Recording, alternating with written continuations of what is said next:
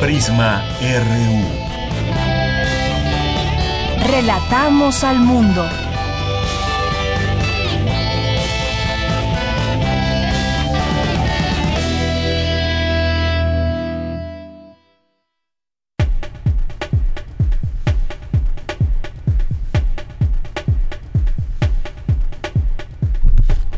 Muy buenas tardes, gracias por acompañarnos aquí en Prisma RU. Bienvenidos sean todos ustedes que nos sintonizan aquí en esta frecuencia 96.1 de FM y cierran esta semana junto con nosotros este día viernes 13 de diciembre del año 2019.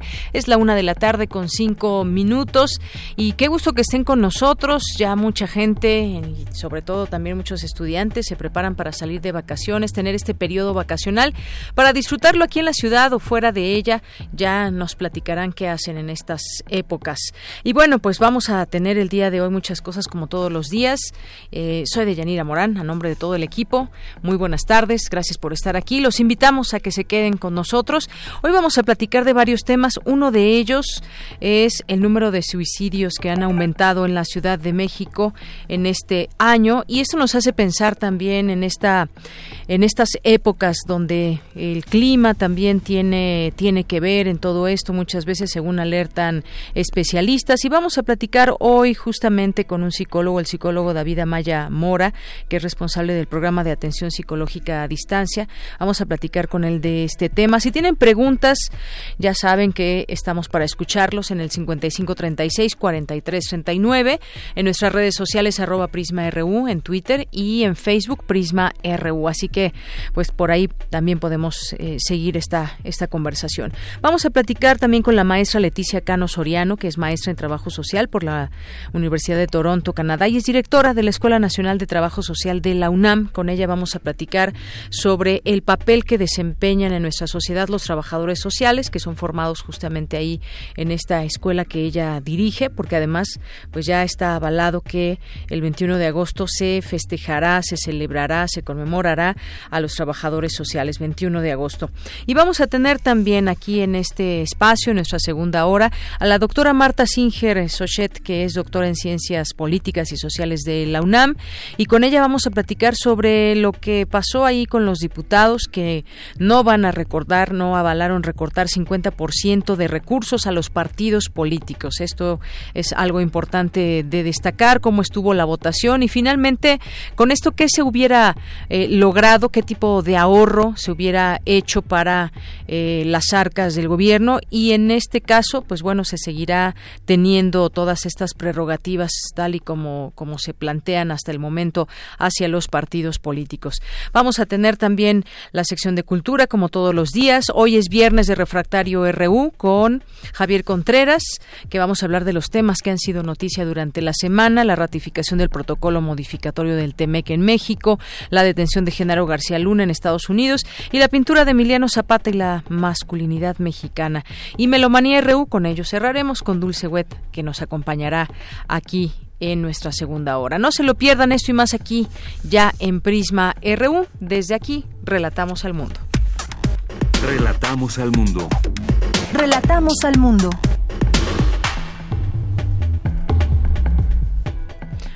Una con ocho. En resumen, en los temas universitarios, avala el Senado el proyecto que declara el 21 de agosto Día Nacional de las y los Trabajadores Sociales. Les tendremos la información. Advierte académico de la UNAM sobre los males emocionales en la época decembrina. Le tendremos aquí la información. El Instituto Politécnico Nacional y la Asociación de Normalización y Certificación firman convenio de colaboración. Le tendremos aquí todos los detalles en un momento más. En los temas nacionales, el presidente Andrés Manuel López Obrador aseguró que giró instrucciones para retirar del gobierno a funcionarios vinculados al ex titular de la Secretaría de Seguridad Pública, Genaro García Luna.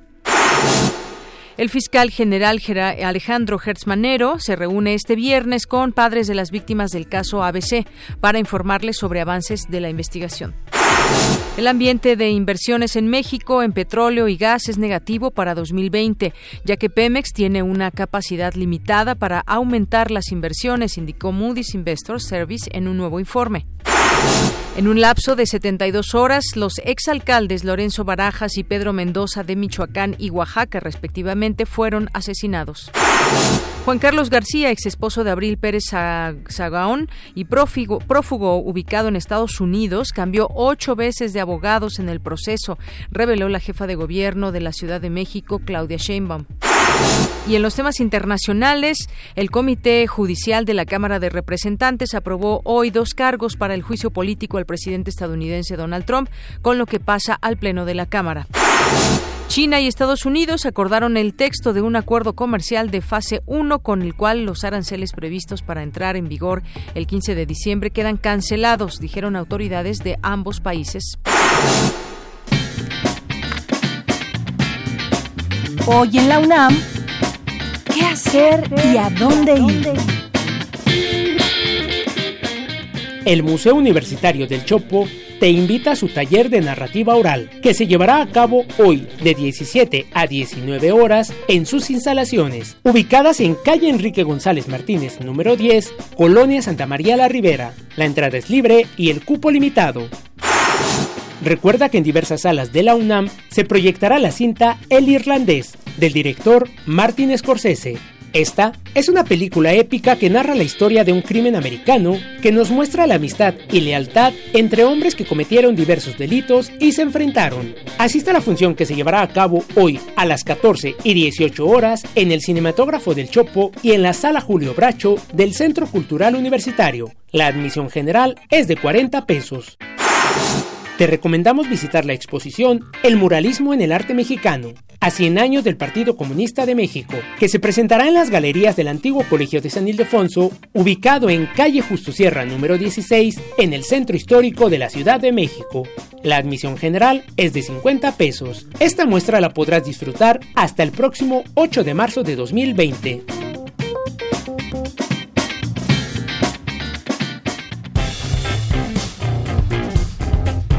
Campus RU. Una de la tarde con 11 minutos. Hoy en nuestro campus universitario advierte académico de la UNAM sobre los males emocionales en la época decembrina. Dulce García nos informa. Deyanira, muy buenas tardes a ti al auditorio de Prisma RU. De acuerdo con la encuesta nacional sobre satisfacción subjetiva con la vida y la sociedad, elaborada por la UNAM, las relaciones familiares ocupan el promedio más alto de satisfacción, pero si una persona se aísla, puede presentar emociones negativas. Dicha información resulta importante porque en esta época del año se registran los más altos niveles de frustración y soledad. Hugo Sánchez Castillo, titular del Laboratorio de Neuropsicofarmacología de la Facultad de Psicología, señala que estos días los acompañamos con grandes reforzadores, particularmente en Navidad, pues está esta celebración llena de comida que no se consume cada día, lo que genera expectativas, sensaciones placenteras y una liberación hormonal mayor de lo cotidiano, ante lo cual explicó que las expectativas son moduladas en parte por el sistema dopaminérgico, que involucra ciertas estructuras del cerebro que permiten tener una sensación reforzante, es decir, placentera, ante un nuevo evento. Sin embargo, hay personas que no acostumbran estos festejos. Además, en esta temporada la publicidad y la sociedad no ayudan, pues ellas mismas fomentan las altas expectativas. La gente se predispone y se presiona para conseguir ciertas condiciones que piensa materializan su felicidad. Las altas expectativas conducen a conflictos emocionales que pueden derivar en un estado de depresión y en casos extremos incluso que pueden llevar al suicidio. Por ello es necesario evitar rupturas emocionales y no enfocarse en la publicidad que crea estas expectativas. Hasta aquí el reporte. Muy buenas tardes. Gracias, gracias Dulce García. Y nos vamos ahora con mi compañera Virginia Sánchez, que todos los viernes nos prepara la cantera RU, donde nos muestra la trayectoria de algún estudiante, de algún egresado de nuestra universidad joven y que tenga proyectos, que haya tenido también oportunidad de participar en distintas competencias o que tenga proyectos interesantes que compartir con la comunidad, con todo el público en general. Así que vamos a, vamos a escuchar esta cantera RU que nos preparó hoy Vicky. Cantera RU.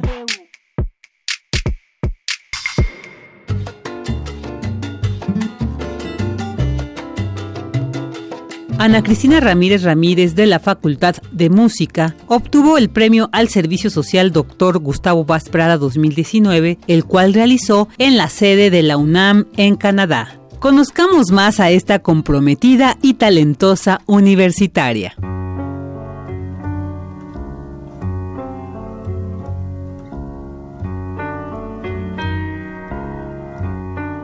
Eh, yo soy Ana Cristina Ramírez. Soy originaria de Querétaro y nací el 9 de junio de 1990.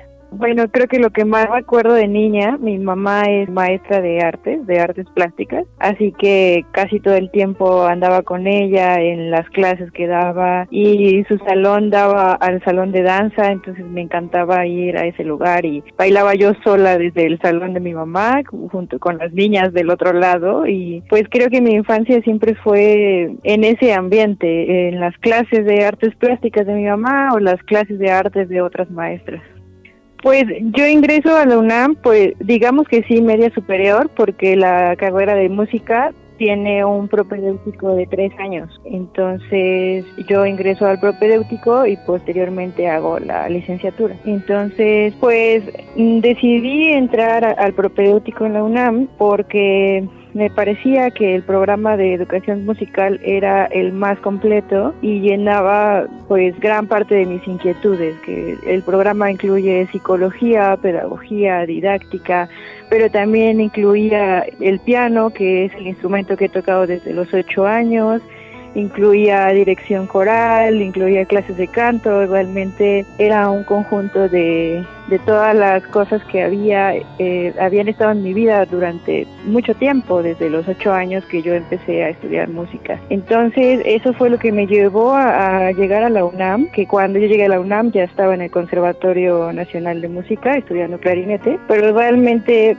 siempre tuve esa inquietud hacia la educación, hacia cómo somos formados, cómo somos formados como músicos y cuál sería una mejor estrategia también.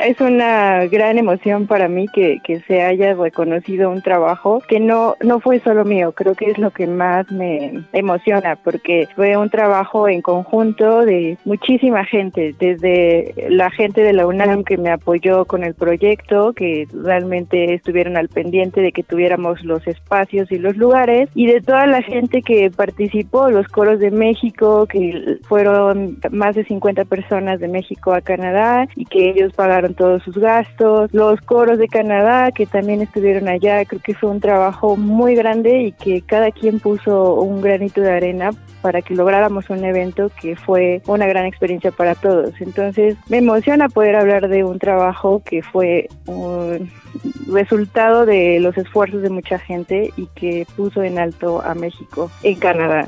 Me gusta mucho bailar, tomo muchas clases de baile, creo que desde niña siempre estuve en contacto con la danza. Cuando puedo hago mucho folclore y, y también bailo mucho salsa sobre todo, es lo que más me agrada. Creo que es uno de los hobbies que tengo y que disfruto muchísimo.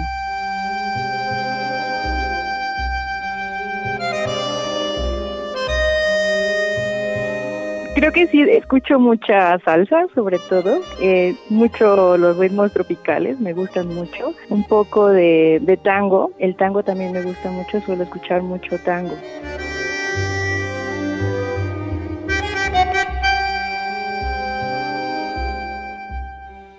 Creo que hay un libro que se llama Cómo escuchar la música, que creo que es una, un buen inicio para apreciar un poquito más o conocer más sobre lo que escuchamos todo el tiempo, ¿no? Como que a veces estamos muy habituados a escuchar la música, es parte de nuestra vida, pero este libro nos ayuda a ir un poco más allá y a disfrutarla más de lo que normalmente lo hacemos. Pues yo le agradezco más a, a mi mamá, creo que ha sido la que más me ha apoyado en, todo el camino desde que yo era niña hasta ahora. Creo que no es sencillo para un papá como dejar que su hija estudie arte o estudie música. Entonces ella siempre me ha dado el apoyo para todos los cambios que he podido hacer y para haber venido a la ciudad y estar en el extranjero. Creo que a ella es a la que más agradezco. Y por supuesto a la universidad. Creo que hasta que entré a la UNAM no había tenido un concepto tan grande de la música como ahora lo tengo. Creo que la música puede ir más allá de solo llevar a que la gente la escuche y la conozca. Creo que la música es un medio para cambiar vidas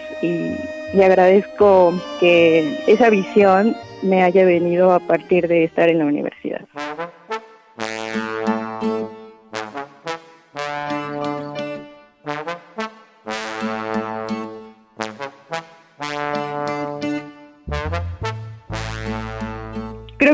Justo la experiencia que pude tener ahora en Canadá me ha llevado a, creer en que los sueños pueden ser posibles, todo lo que soñamos puede llegar a ser posible, siempre y cuando nunca desistamos de ellos y estemos trabajando todo el tiempo y preparándonos cada día para cuando llegan las oportunidades. La verdad es que el proyecto del encuentro coral eh, empezó siendo un evento de un día de algunas cuantas personas y terminó siendo un evento que traspasó muchas fronteras y que llegó a muchísima gente. Entonces creo que eso me ha ayudado a entender que aunque a veces sentimos que eh, trabajamos mucho y las cosas no cambian, no debemos desistir porque llegará el día en que llegue la recompensa y, y el sueño sea realidad. A lo mejor no de la forma que esperamos, no en el tiempo en el que esperamos, pero sí llega a suceder y no nos queda más que seguir luchando y seguir trabajando y seguir preparándonos para un bien común. Creo que también eso es importante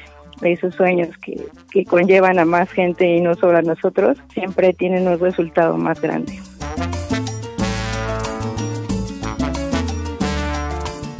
Para Radio UNAM, Rodrigo Aguilar y Virginia Sánchez.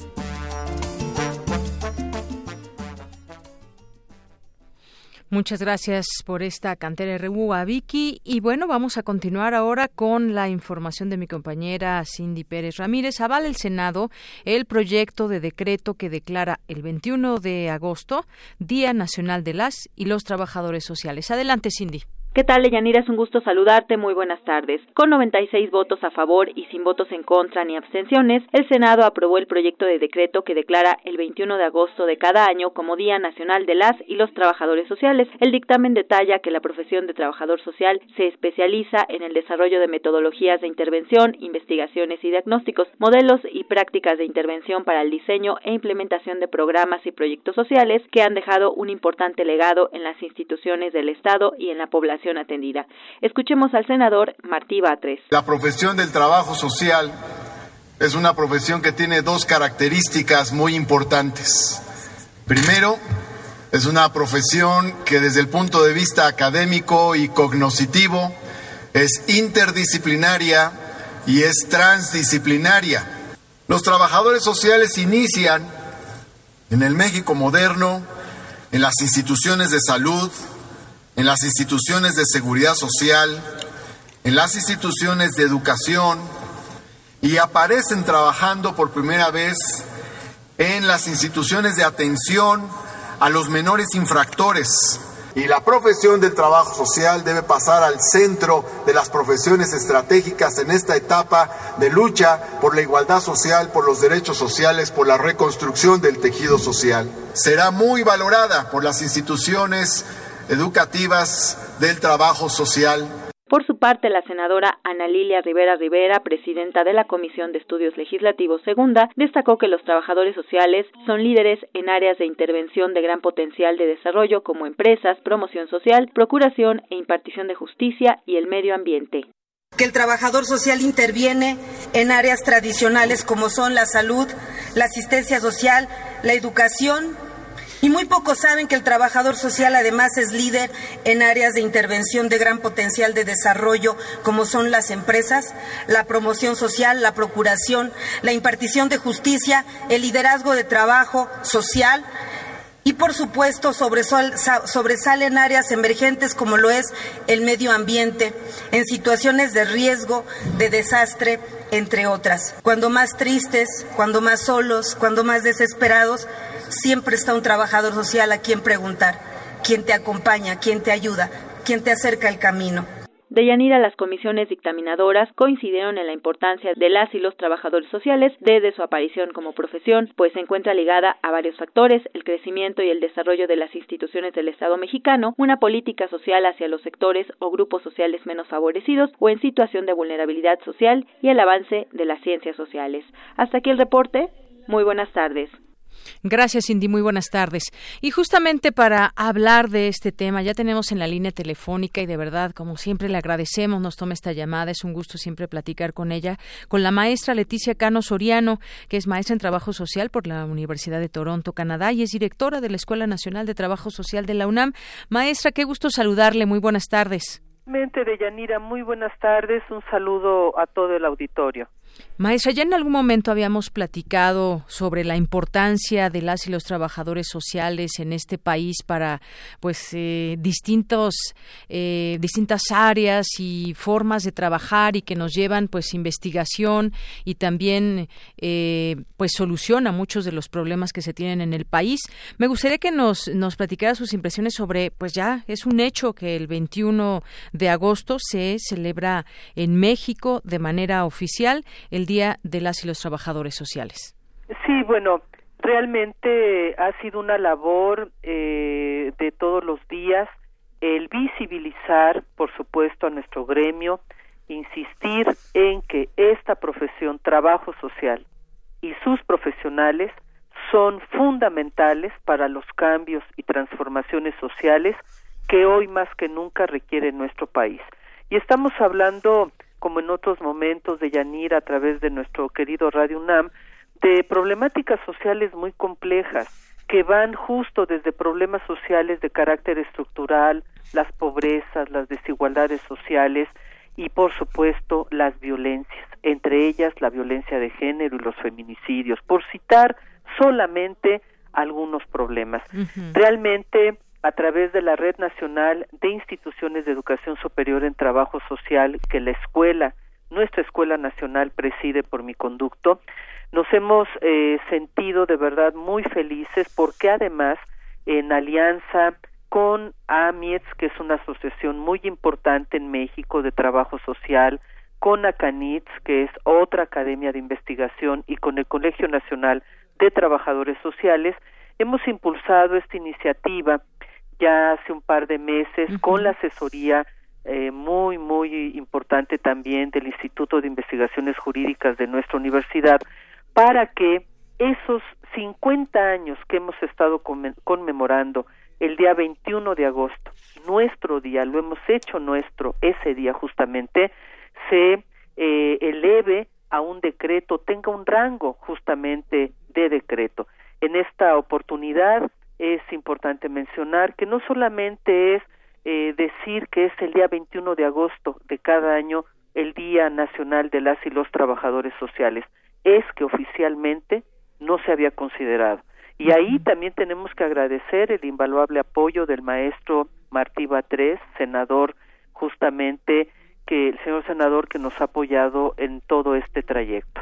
Así es. Y bueno, como usted bien menciona, eh, pues ayuda, apoya en problemas los trabajadores y trabajadoras sociales, en problemas relacionados, por ejemplo, con la pobreza, la desigualdad, la fragmentación del tejido social. Sabemos que hoy en México, pues estamos pasando momentos difíciles en cuanto a algunos algunos temas y justamente este del tejido social, eh, pues es importante y se logra a través, pues de todo ese trabajo que también se hace en conjunto, pero que ahí justamente el trabajador social tiene una labor muy importante porque hay mucho trabajo de campo, por ejemplo, maestra, en donde pues se trasladan a distintos lugares, distintas comunidades donde tienen eh, necesidades muy específicas y pues levantan censos, hay distintas encuestas que nos permiten también conocer esas realidades. Claro. Sí, bueno, por una parte, si hay o existe un profesional, una y un profesional que conoce y sabe sobre el trabajo de desarrollo y de intervención comunitaria somos justamente las y los trabajadores sociales, pero no solamente para el levantamiento de encuestas, sino para realmente generar una serie de procesos comunitarios participativos que nos lleven justo a, a tener diagnósticos más precisos sobre lo que hoy en día las poblaciones, las comunidades, los grupos de la población eh, consideran sus necesidades más relevantes y con ello, claro, de Yanira participar indudablemente en materia de política pública y particularmente de política social. Por ello, lo que el día de ayer eh, sucedió en la Cámara de Senadoras y Senadores es muy, muy importante. Y muy importante porque es un paso que justamente hemos avanzado, todavía tiene que pasar a la Cámara de Diputadas y Diputados para su aprobación y con ello se publique en el Diario Oficial de la Federación el decreto que reconoce el 21 de agosto de cada año como el Día Nacional de las y los Trabajadores Sociales. Y muy importante porque se visibiliza, se redignifica, se le coloca en el lugar que debe tener nuestra profesión en nuestro país y por supuesto, bueno, en otras latitudes, pero hablamos de nuestro país y en ese sentido el mayor reconocimiento efectivamente a colegas, a nuestro gremio que todos los días y de manera de verdad no protagónica está en los lugares más complejos, en las comunidades con muchos conflictos y justamente tratando de reconstruir el llamado tejido social. Llámese desde el tema de vivienda, derechos humanos, género, diversidades, inclusión social, el tema de justicia, en fin, son diversos los temas y los ámbitos de intervención profesional. Así es, eh, maestra, un trabajo vinculado también a estos temas y a grupos también que históricamente han vivido muchas veces en una alta vulnerabilidad. Totalmente. Y estamos hablando de mujeres, jóvenes, personas con discapacidad, adultos mayores, niñas, niños y adolescentes que aún en nuestro país necesitan, requieren de mucho apoyo, pero sobre todo lo, en principio que reconozcamos que hay un problema, que reconozcamos también y que se investigue qué tipo de problema es y cómo se puede solucionar. Los datos aquí son muy importantes. Eh, yo hablaba de censos y también eh, números, cifras que nos pueden dar una idea de también de cómo se pueden llevar a cabo grandes proyectos en este país donde pues estén involucrados estos grupos que lo, lo requieren. Indudablemente, y desde la academia seguir trabajando justamente en la actualización y revisión de los planes y programas de estudio. Desde la academia, por supuesto, en el caso de nuestra escuela, trabajamos de verdad todos los días con esa expertise de nuestro profesorado, tanto de asignatura como de tiempo completo, para abordar el tema de la investigación social, de los diagnósticos, de la prevención de, de problemáticas, pero también de su atención más eh, pertinente.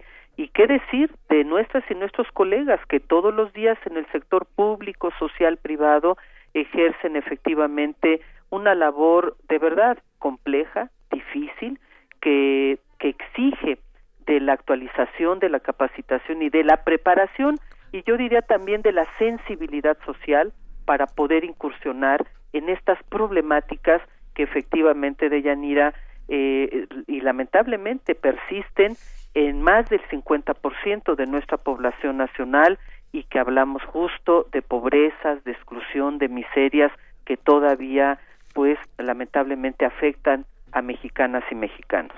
Así es, maestra. Bueno, pues con esto concluimos y yo diría hacer visible, seguir haciendo visible a este gremio también, a los trabajadores y trabajadoras sociales y que pues justamente pues sigamos también haciendo visible a través de estos espacios esta labor que hacen.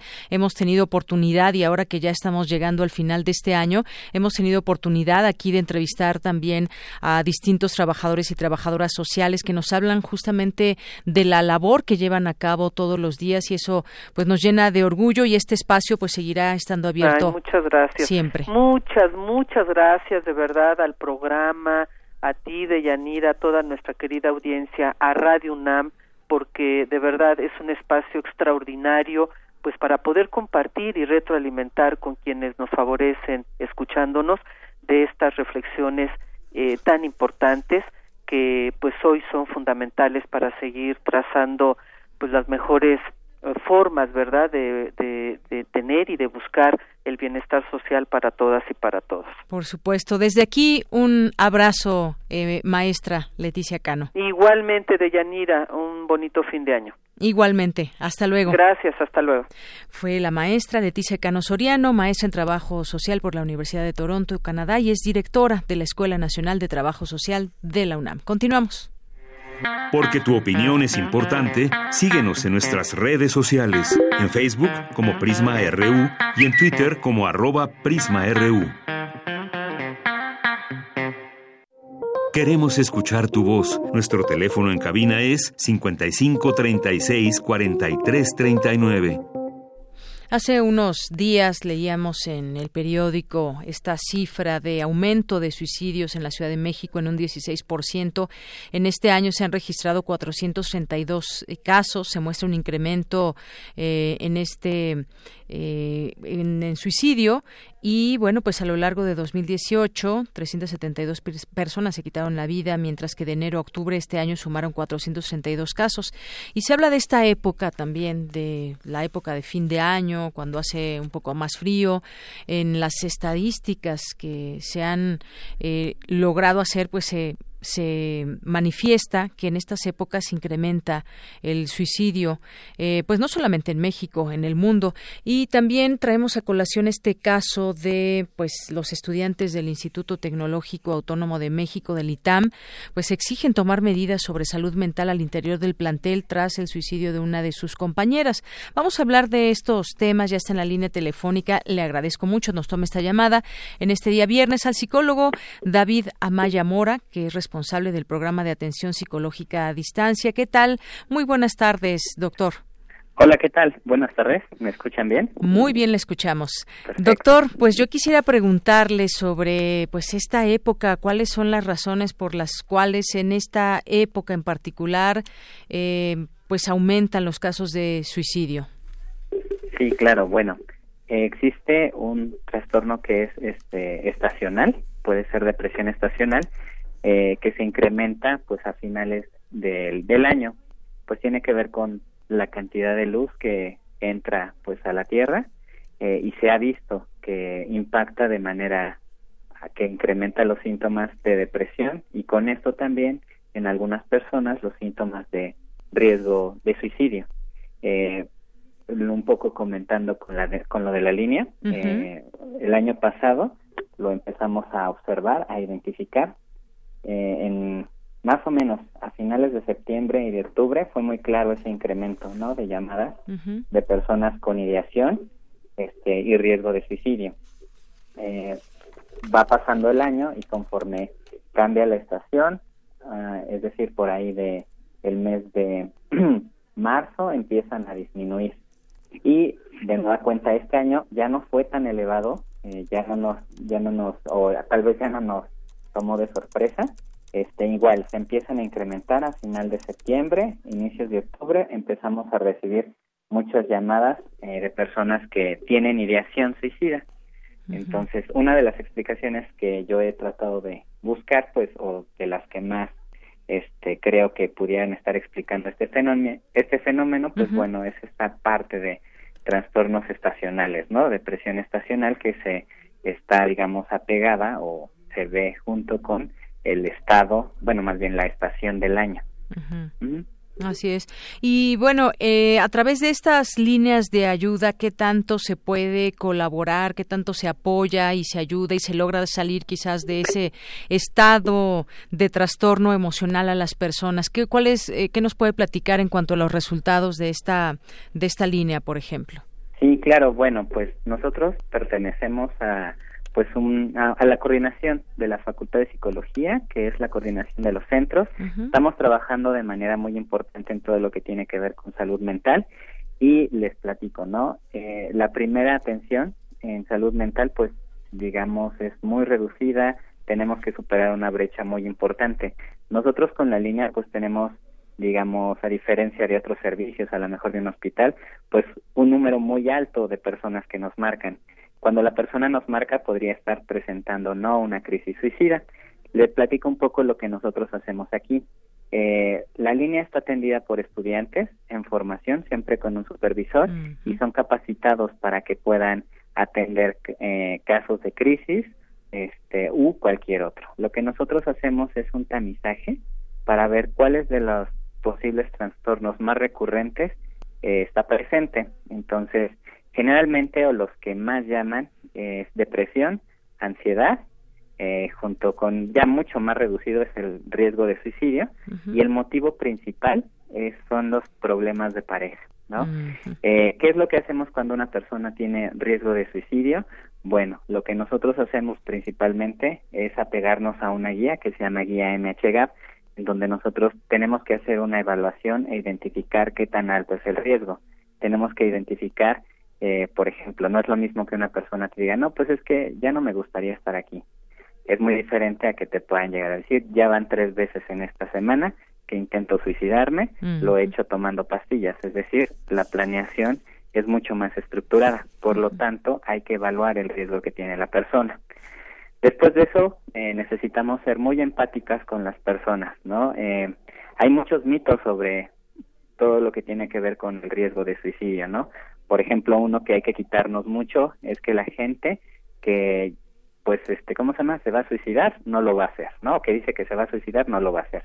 Entonces no necesariamente es así no o que no hay que hablar sobre el suicidio. No es importante que la gente pueda hablar sobre el suicidio si tiene este tipo de pensamientos.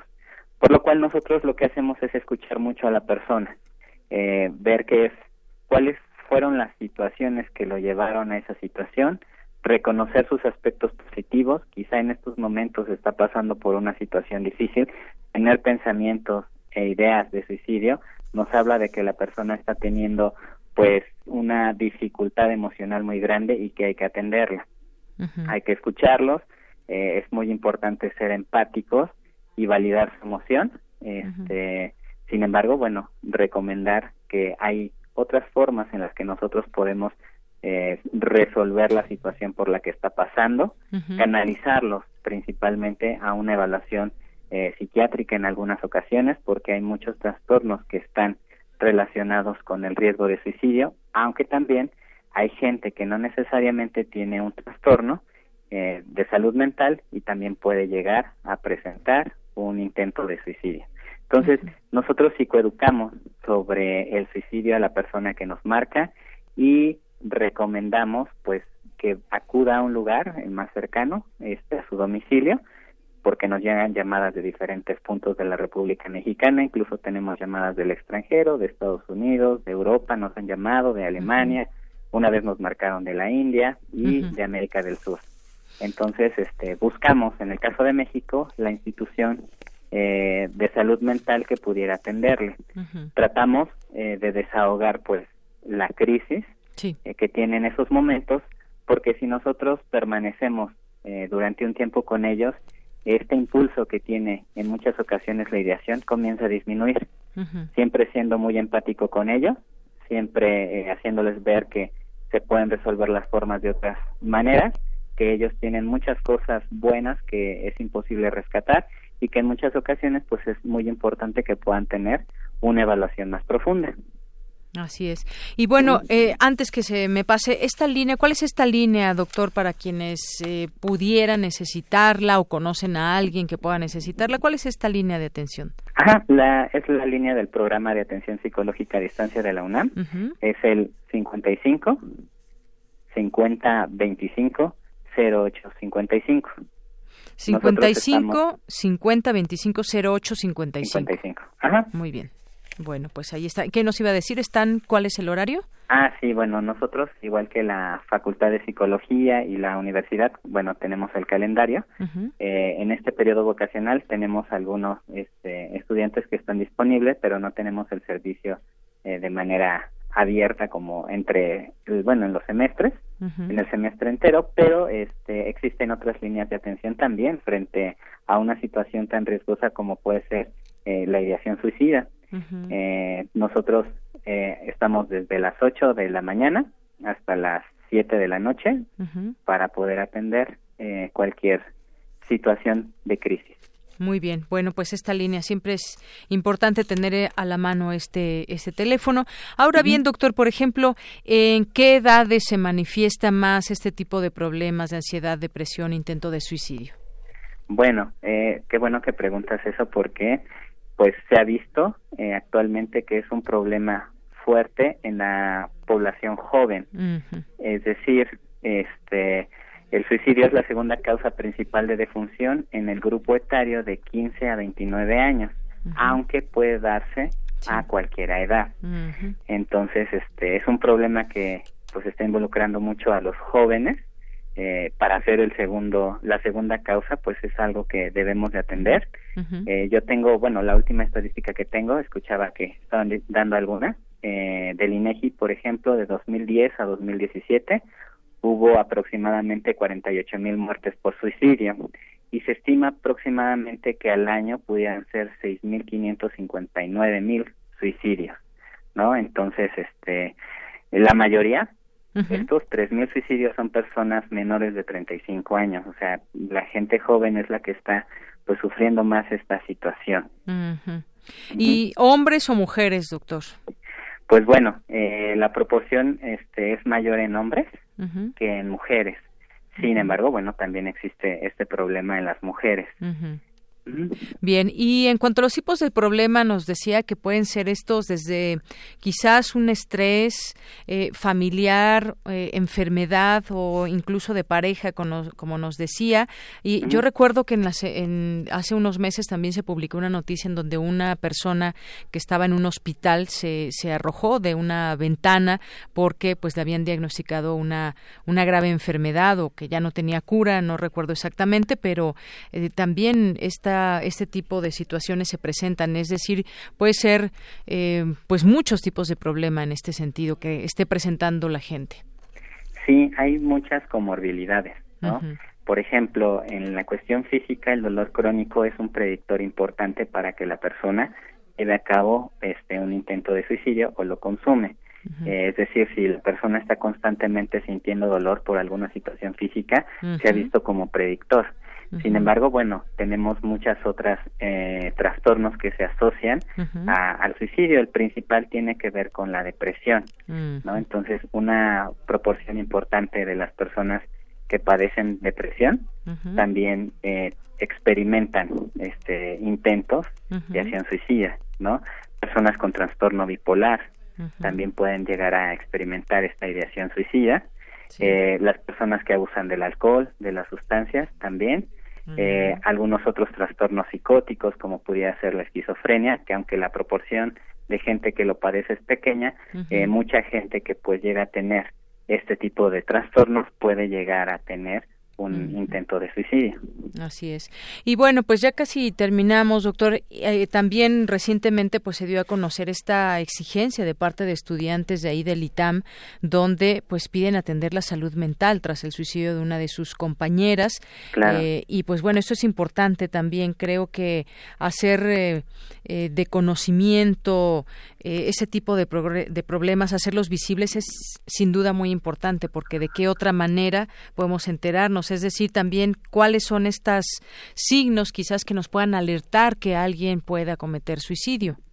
Claro, bueno, eh, antes de pasar a esos a esos signos, eh, me gustaría hacer la puntualización de que la salud mental pues es parte de nuestra salud es física y a veces se divide pero no podemos olvidarla dejarla a un lado eh, es muy importante se han obtenido estadísticas en las que una persona con depresión tarda o 14 años en llegar a su primera atención este, de salud mental. Ese es un tiempo muy grande. ¿Y qué trae esto en consecuencia? Pues que el trastorno esté pues bastante avanzado, ¿no? Creo que es muy importante derrumbar todo lo que tiene que ver con las barreras de la atención mental, ¿no? Es importante que, eh, qué bueno que lo hayan pedido a los estudiantes, porque es importante que lleven y tengan un programa de salud mental para todos sus estudiantes, ¿no? Eh, quizá en algún momento cualquiera de nosotros podemos experimentar una ideación eh, suicida, ¿no? Pero hay que tratarla desde un comienzo, hay que hablar de ello, eh, no está mal hablar del suicidio, al contrario, ese es uno de los mitos más fuertes que existen eh, hay que hablarlo, ¿no? La persona que lo habla nos da tiempo para que nosotros podamos hacerlo. A veces al hablarlo también podemos tomar pues cierto tipo de acciones y entonces reducir que esto pueda ocurrir, ¿no? Eso es muy importante. Ahora bien, ¿qué, eh, ¿qué es lo que puede estar presentando? ¿Cómo reconocer una persona que tiene a lo mejor este riesgo de suicidio? Hay diversas... este Nos queda pues, un minuto, doctor, y yo le pediría que... sí. Pues a lo mejor una persona que se está aislando, es importante que nosotros tomemos en cuenta eso. Una persona que ha estado experimentando una situación muy complicada, eh, también podría ser una persona que pudiera tener un riesgo, eh, la falta de comunicación con otras personas, ideas negativas sobre la vida, este, rigidez en el pensamiento, como todo es bueno, todo es malo, eh, pudieran ser algunas de las señales, ¿no? Frente a esto, lo más importante es tener empatía con la persona y poder acudir a un servicio médico para que puedan descartar cualquier tipo de ideación.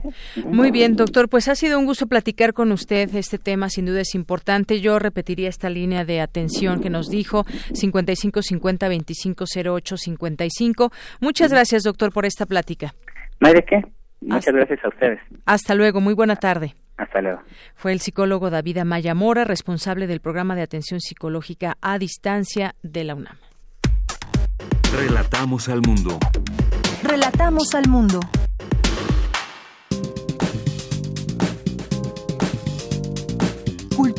RU.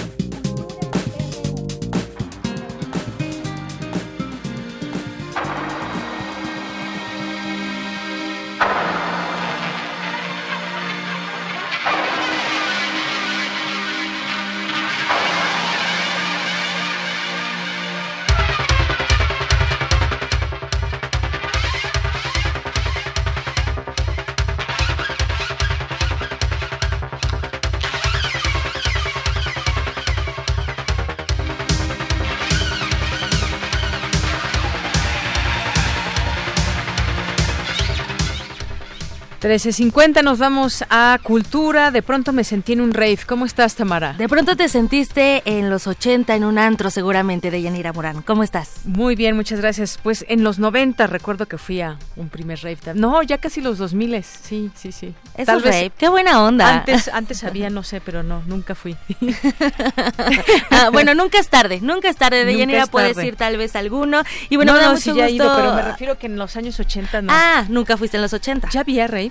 No, yo creo que eres, es más noventero, ¿no? Más noventero, dos milero. Así es, así es. Deyanira, pues qué gusto saludarte, saludar también a todos aquellos que nos acompañan a través de esta frecuencia viernes 13 de diciembre, fin de semana, casi ya fin de año y no podemos dejar de, darles recomendaciones. Hoy queremos invitarlos a que vayan al cine. En la línea nos acompaña Harisama, él es cineasta, entre sus trabajos cinematográficos se encuentran las cintas Sintón Nisonia y El sueño de Lu. También dirigió el cortometraje, bueno, varios cortometrajes, entre ellos La cola entre las patas, el cual fue galardonado con el premio Mayahuel como el mejor cortometraje mexicano en el Festival de Cine de Guadalajara y actualmente está presentando Esto no es Berlín. Sama, es un gusto saludarte, bienvenido a este espacio. Oye, platícanos de este proyecto, híjole, en el cual vamos a hacer un viaje a través del tiempo, vamos a regresar a los años 80 en la Ciudad de México. Hola, pues muchísimas gracias. Eh, estoy ronco pero contento. Este, y muchísimas gracias por tenerme. Sí, estamos justo, ayer estrenamos en, salas ya por fin la película en 82 salas a lo largo de la República, después de un año insólito, la verdad un año precioso que inició en enero en el Festival de Sundance con, con, un, con un inicio así emblemático para mi historia personal y a partir de ahí pues sí hemos viajado por el mundo con esta película y nos ha ido la verdad espectacular y lo que faltaba era poder traerla a la gente de, nuestro país y, es un es un privilegio como decía Cósmico este cierre perfecto que, que nos permite ahora y estar esperando a ver cómo reacciona el público no excelente. Harry me gustaría que nos contaras pues cómo surge la idea de llevar a la pantalla esto no es Berlín la historia la trama. Mira, esto no es Berlín, es la historia de dos chicos que están creciendo en el 1986 en el Estado de México, en, en la zona de Chegaray, cercana a Satélite, en familias como muy conservadoras. Ellos van a una escuela católica privada, eh, con una desconexión enorme entre adultos y jóvenes, digamos, muy, muy viviendo una masculinidad como muy, este, pues con la que no se sienten cómodos, vamos a decirlo así, muy agresiva. Eh, uno de ellos es muy hábil para la electrónica, repara el sintetizador de uno de los chicos más grandes, de premios se los llevan a un antro, que cabe recordar que en México de los ochentas estaba todo prohibido, estaban prohibidos los conciertos de rock, eh, no, los jóvenes no tenían dónde exponer, traíamos como una herencia de, de mucha este, censura, entonces, bueno, eh, llegan a este antro y en este antro está sucediendo la contracultura de la Ciudad de México de ese momento. Conocen a un grupo de artistas plásticos, sobre todo muy transgresores, muy, este, muy, digamos, sí, muy, muy, este, muy violentos, inclusive con una estética muy potente, que hacen en su mayoría LGBTQ, que están luchando por los derechos de la, de la comunidad a través de acciones públicas y el contacto con este grupo los cambia para siempre y en ese sentido la película también es un pretexto para como para disfrutar una estética que hoy se ve en la calle pero que entender de dónde viene este universo visual estético del arte que sucedía en los ochentas de la música que había en los ochentas pero de la música clandestina under este Así es. Oye, Jari, hay, pues hay varios temas que tocas en esta película. Ya lo mencionas muy bien, contracultura, posibilidades de género, masculinidades, revolución sexual. Vaya, nos vas a regalar también experiencias de un México reprimido, vamos a revisitar lugares y me gustaría que, hablando un poco del rodaje, pues algo que nos puedas compartir, contar eh, de lo que hicieron para recrear el ambiente de los antros de los 80 en la Ciudad de México. ¿En qué memorias te inspiraste? ¿Qué recovecos tuviste que revisitar? Pues mira, la verdad es que como yo lo viví de primera mano, lo tenía de alguna forma ahí guardado en, en la memoria, fueron unos años muy importantes para mí.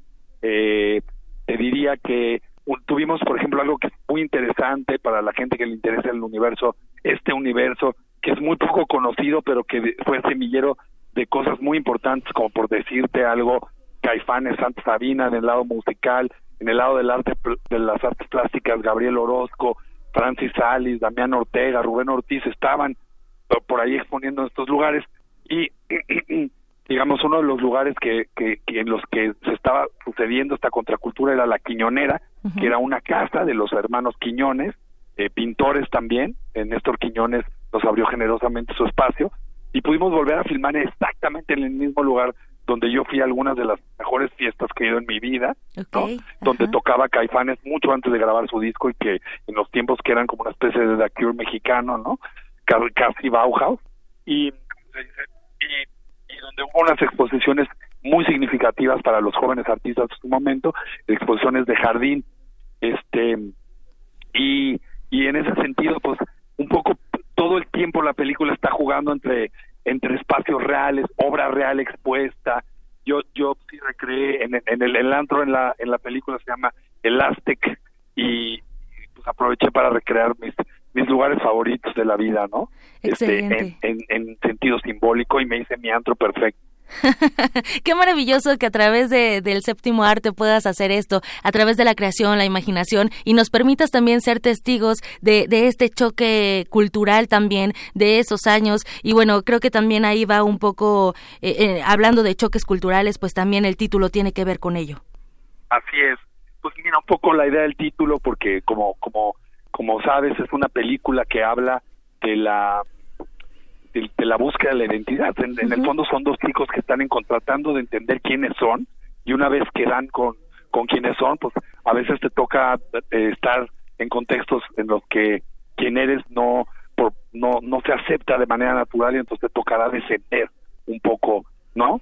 Claro. Tu, identidad propia, ¿no? Entonces, hablando de cuestiones de identidad, lo, el grupo de artistas que, que, crecimos en ese muy particular momento, en esa muy particular clandestinidad y demás, estábamos con la mirada muy puesta a los fenómenos este juveniles, digamos, de, ruptura y de contracultura que estaban sucediendo en Berlín, en Nueva York, en Londres particularmente, que más o menos íbamos enterándonos de maneras muy distintas a, a las actuales, por supuesto, y teníamos esa añoranza de todo lo que está pasando allá y aquí no nos dejan hacer nada, no podemos hacer nada, a nadie le interesa esto, la gente está hipnotizada por siempre en domingo, ¿no?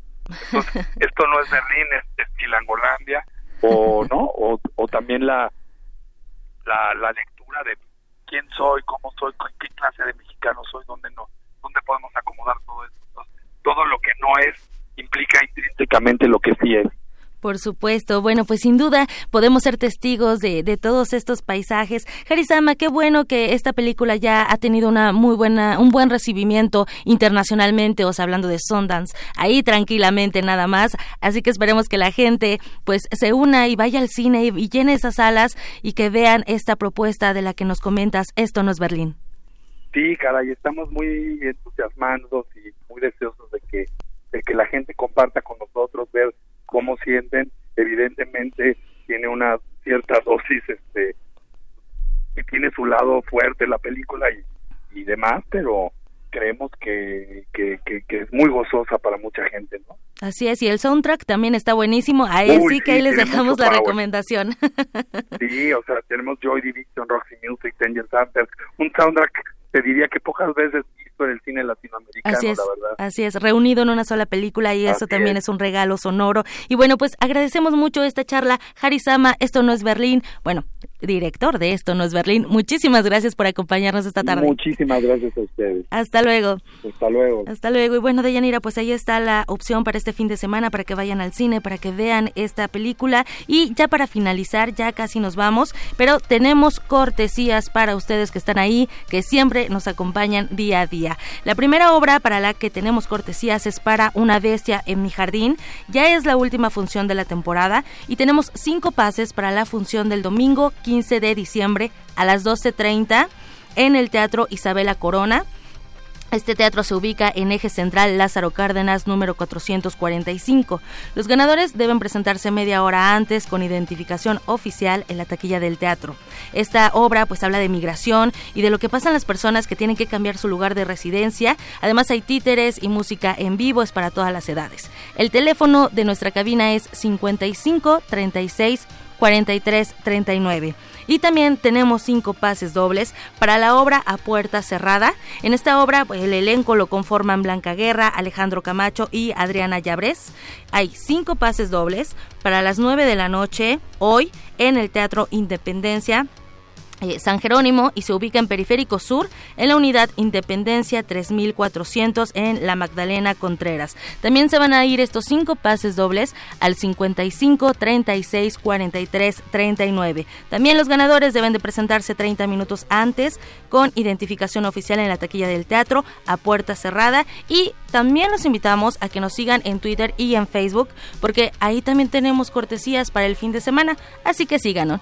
Me despido, sí, ya me despido. Que tengan muy buena tarde y excelente fin de semana. Igual para ti, muchas gracias y pues nos vamos al corte de regreso. Pues no se olviden, tenemos todavía Melomanía RU, Refractario, Información Internacional y una charla con Marta Singer sobre siempre no se recortaron recursos a los partidos políticos. Continuamos.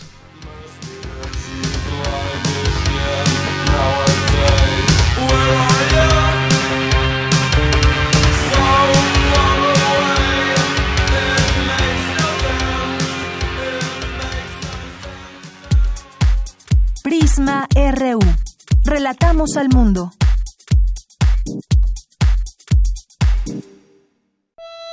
En este espacio, la palabra es la ruta y la poesía el destino. Navega por la intimidad de una carta y su mar de letras. Solo necesitas un papel, porque aquí se vale escribir, imaginar y crear al compás de la letra. Al compás de la letra. Acompaña a la poeta María Ángeles Comezaña en esta aventura literaria. Todos los jueves a las 18 horas por el 96.1 de FM. Radio UNAM. Experiencia sonora. La tendencia entre los jóvenes al uso y abuso de la bebida se ha venido incrementando de manera alarmante en los últimos tiempos. Si crees que eres uno de ellos, no lo dudes, infórmate. Mayor información al 5705-5802. Lada sin costo 01800-561-3368. En mi INE caben todas las ideas, todas las discapacidades, todos los colores de piel en mi INE caben todas las personas, todas las expresiones de género, todas las lenguas y formas de lenguaje. En nuestro INE caben todas y todos. Mi INE cumple 30 años construyendo democracia e inclusión. Contamos todas, contamos todos. INE. Si te sientes deprimido, con ansiedad o desesperado, no estás solo. En la línea de la vida podemos ayudarte. Llama al 800-911-2000. Te damos información y te escuchamos. También respondemos en redes sociales. Y ofrecemos pláticas, talleres y atención profesional en escuelas o centros de trabajo. No, te, pierdas. Juntos por la paz. Estrategia Nacional para la Prevención de Adicciones. Gobierno de México. En el año 420 a.C., un hombre pasaba horas tratando de resolver los enigmas orgánicos del ser humano. Hoy, gracias a él, lo último sobre investigación y salud llegará a tus oídos. Hipócrates 2.0. Investigación y vanguardia en salud. Escucha esta serie coproducida por el Programa Universitario de Investigación en Salud y Radio UNAM todos los martes a las 18 horas por el 96.1 de FM. Radio UNAM, Experiencia Sonora.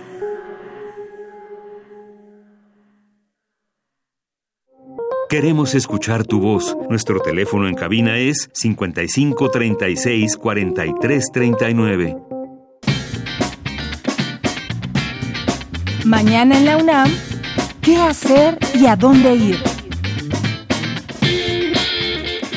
Como parte del ciclo Jazz, Tangos y Ritmos Latinoamericanos, se llevará a cabo el concierto Feliz Navillaz, a cargo del trío integrado por Roberto Aimes, Alex Mercado y Luis Martínez, quienes interpretarán una selección de canciones navideñas. Disfruta de este majestuoso concierto y asiste el próximo domingo 15 de diciembre, en punto de las 12 del día, al Anfiteatro Simón Bolívar del antiguo Colegio de San Ildefonso. La entrada general es de 50 pesos.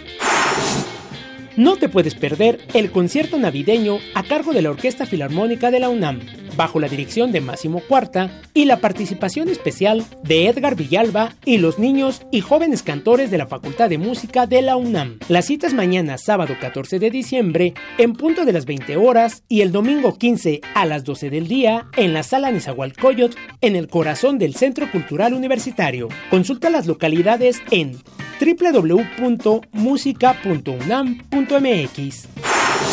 Si lo prefieres, puedes asistir al concierto de la Academia de Música Antigua de la UNAM, bajo la dirección de Jorge Cosat, la participación especial de Roberto Rivadeneira y Raquel Masmano al violín, Rafael Sánchez en el violonchelo y John Urnes y Alan Palacios en la trompeta. Asiste mañana sábado 14 de diciembre en punto de las 13 horas al Anfiteatro Simón Bolívar del antiguo Colegio de San Ildefonso. La entrada general es de 50 pesos.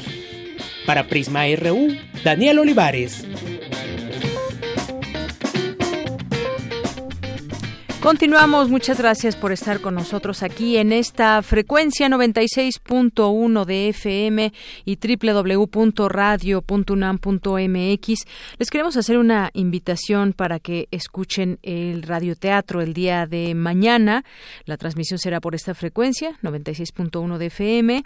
Mañana 14 de diciembre a las 8 de la noche, Aventuras soníricas que presenta a Bartleby, el escribiente de Herman Mel y pues la adaptación es de Héctor Salik y la dirección de Eduardo Ruiz Sabiñón. Mañana a las 8 de la noche pueden sintonizar esta emisión.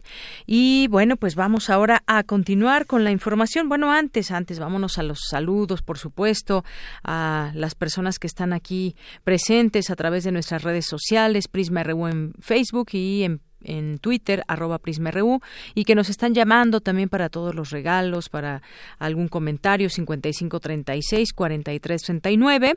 Le mandamos muchos saludos a César Soto, que está por aquí presente, como todos los días. Alejandro Toledo también te mandamos saludos. Francisco Javier, María Eugenia Melo, Minerva Roctubre, de Roctubre, Esplayadura, Javier Peña, Ricardo Navarrete, Bere Peña, HCA, OI, OI, Jesús Mejía, Recamier, Alejandro Cardiel, muchas gracias a todos ustedes. Eh, también nos dice Nowhere Man nos manda su nombre para los para los regalos al teatro. Hilario también le mandamos muchos saludos.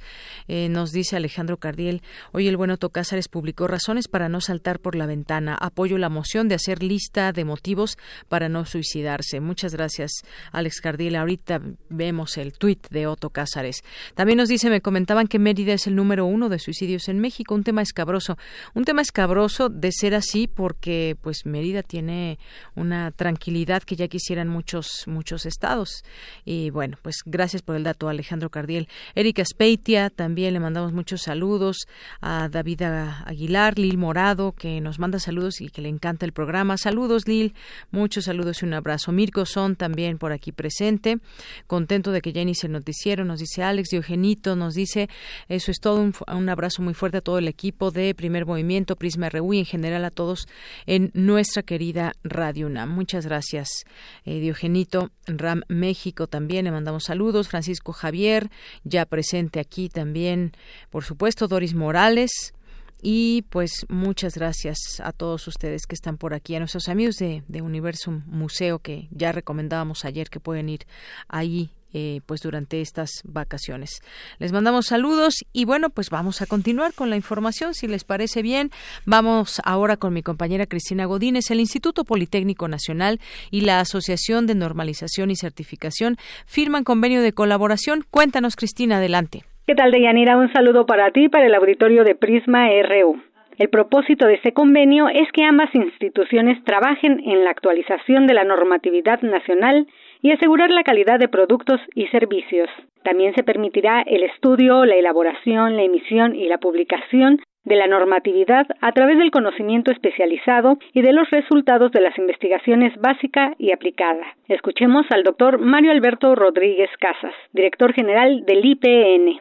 Nos hemos reunido para celebrar la firma del Convenio General de Colaboración entre el Instituto Politécnico Nacional y la Asociación de Normalización y Certificación, Asociación Civil, a fin de constituir procesos basados en las normas oficiales mexicanas y en las normas mexicanas para asegurar la calidad de nuestros productos y servicios. Rodríguez Casas destacó que el Poli cuenta con investigadores con experiencia para trabajar en el estudio de las normas vigentes. El Politécnico puede contribuir con la ANSE para que esta asociación cumpla su propósito de estudiar, elaborar, emitir y publicar normas mexicanas, una tarea que necesita de conocimiento especializado y de los resultados de la investigación básica y aplicada que se genera en el Politécnico. Por último, dijo que con la Agenda Estratégica de Transformación, el Instituto Politécnico Nacional trabajará en la formación de los recursos humanos que requiere la industria 4.0 y el país. Deyanira, este es mi reporte. Muy buenas tardes. Gracias, Cristina. Muy buenas tardes. Vamos ahora con Dulce García, que hoy es la entrega final de la apología del albur que nos ha estado dando a conocer en estas dos últimas semanas. Espero no estarme albureando. De pronto ya no sé. No, ¿verdad? Bueno, aquí Rodrigo me va coacheando.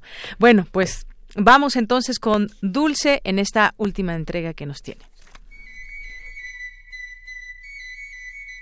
Apología del albur un reportaje largo. Siéntese, no se vaya a desmayar.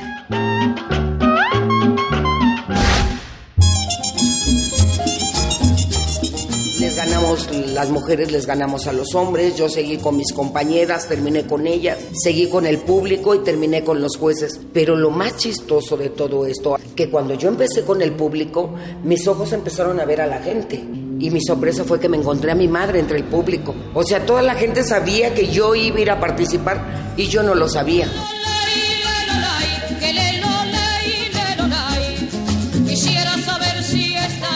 Al no dar con la entrada, entró por la salida. Pero eso no importa porque cualquier camino conduce a la avenida. Así fue como Lourdes Ruiz, la reina del albur, descoronó a los hombres. Ahora su nombre es la cabeza. Lo largo del cuerpo se endurece con nombres como el de Armando Jiménez, Sergio Corona, Chaffy Kelly, Chava Flores, Resortes, Héctor Suárez, entre otros. Y los huerfanitos somos nosotros, que nos hemos quedado ya sin reina ni rey. Albures no compito, porque me agarran desprevenida. Y así hay muchos. Por eso Armando Jiménez no se quedó con la duda y se puso a recopilar lo que hoy sería algo así como la Biblia del alburero, Picardía Mexicana, que ha sumido, perdón, sumado 143 ediciones y posiblemente se eche más. Tengo en total 16 libros publicados, 5 de ellos prologados por premios Nobel de literatura. Yo soy ex deportista, ex arquitecto y ahora soy ahora soy ex cremento. Si quieres me das un beso y si no, me das las gracias.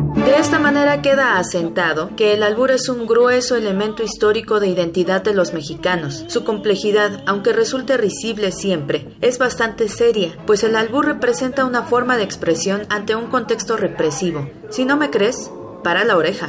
Somos paisanos. ¿Paisanos? Sí, los dos somos de Rascatitlán de los Aguacates. Ya me acordé quién eres tú. Aniceto del Hoyo Aguado. No, no, no. Los aguados del hoyo son mis primos. Yo soy Jesús Rizo, soy Chuchorizo. Siéntate, por favor, hombre, siéntate allá, siéntate, hombre. Samuel Ramos asentaba que el mejor ejemplar para el estudio del mexicano es el pelado, pues él constituye la expresión más elemental y bien dibujada del carácter nacional. Es, dice, un individuo que lleva su alma al descubierto, sin que nada esconda en sus más íntimos resortes. Pobre vieja, ya le descuajaringaste las petacas. Hasta me diste miedo, chente. Perdóname, fue sin querer, se lo juro. Yeah, lléguele a su vicio. Pues háblale por teléfono. que era un viejo.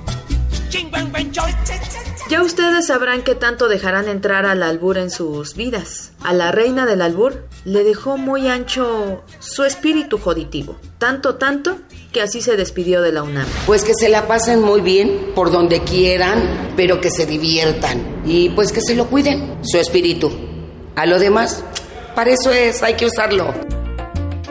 Agradecemos que nos prestaran su lengua Margarita Castillo y José Luis Tula, que Concepción Compani, Patrick Johansson y Josué García se pusieran a investigar, que la reina del albur nos haya dado nuestra zarandeada antes de irse, porque ya no puede venirse, y agradecemos a todo el equipo de Radio UNAM, que ante la insistencia finalmente aflojó y cooperó, para que echáramos al aire este arte verbal, pues entre tu arte y mi arte, prefiero mi arte. Ya con esta me despido. No paren de escuchar y agarrar lo que se les cruce en el camino, porque en estos tiempos cualquier chile hace buena salsa. Para Radio UNAM, Dulce García. Qué triste estoy por ti. No, bueno, esa dulce de veras, ¿eh? cerró con broche de oro su emisión sobre el albur. Bueno, pues nos vamos ahora a las breves internacionales con Ruth Salazar. Internacional RU. El conservador Boris Johnson, ganador de las elecciones generales británicas, fue investido oficialmente este viernes como primer ministro de Gran Bretaña por la reina Isabel II. Restos de víctimas del avión militar que cayó al mar en el extremo sur del continente americano, con 38 personas a bordo, arribaron este viernes a una base aérea en Punta Arenas, 3.000 kilómetros al sur de Santiago. El expresidente de Bolivia, Evo Morales, llegó a Argentina en medio de un operativo secreto y bajo la condición de refugiado. Llegó procedente de Cuba, a donde llegó para un tratamiento médico, tras pasar en México 25 días en asilo político. Los dirigentes de la Unión Europea lograron en la madrugada de este viernes un acuerdo para alcanzar la neutralidad climática en el bloque para 2050, aunque Polonia no se comprometió a ponerlo en marcha aún. El Fondo de Naciones Unidas para la Infancia, UNICEF, dio a conocer que las consecuencias del cambio climático ya golpean a los niños y amenazan con revertir los avances logrados en las últimas décadas en la protección de sus derechos. Argelia ya tiene presidente después de meses de protestas y cancelaciones electorales. Se trata de Albemajid Teubon, quien recibió el 58.15% de los votos. Por ello no será necesaria una segunda vuelta. De acuerdo con las autoridades, votó el 40% del electorado.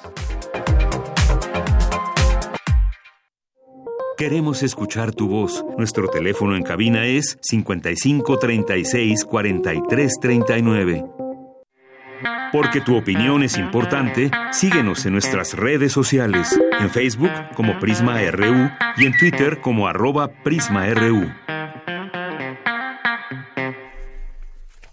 Continuamos dos de la tarde con 18 minutos. El monto de más de 5.239 millones de pesos a los partidos para 2020 quedará intacto luego de que Morena no logró convencer a sus aliados del PT, Partido Verde, así como a la oposición, de respaldar una reforma para reducir a la mitad el financiamiento público.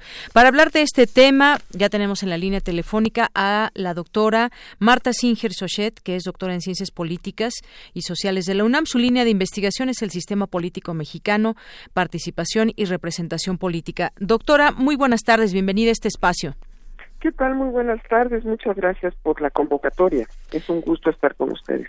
Eh, doctora, pues en este sentido ya introducía yo estos datos sobre la información a platicar con usted, pues una discusión que finalmente se limitó a una ronda de oradores a favor y en contra de esta iniciativa, pero más allá de todo, pues este esta cifra que yo daba de 5.239 millones de pesos a los partidos, pues se quedará exactamente igual. Pues qué le parece de entrada esta discusión, esta propuesta puede ser resultar positiva o no en todo nuestro ámbito y nuestro contexto político?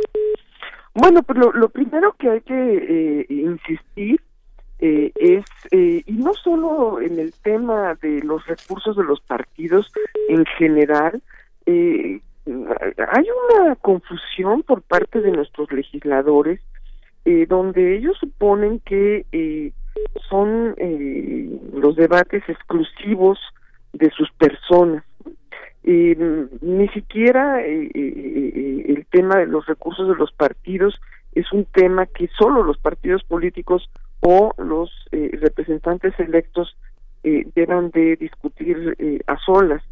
Todos los temas que pasan por el Congreso de la Unión debiesen ser ampliamente informados a la sociedad, debe de recabarse el sentir de la gente y por supuesto que las opiniones técnicas son muy importantes, pero eh, tomarse en cuenta y, pues las opiniones y las voces diversas que hay eh, respecto a los problemas que ahí se discuten.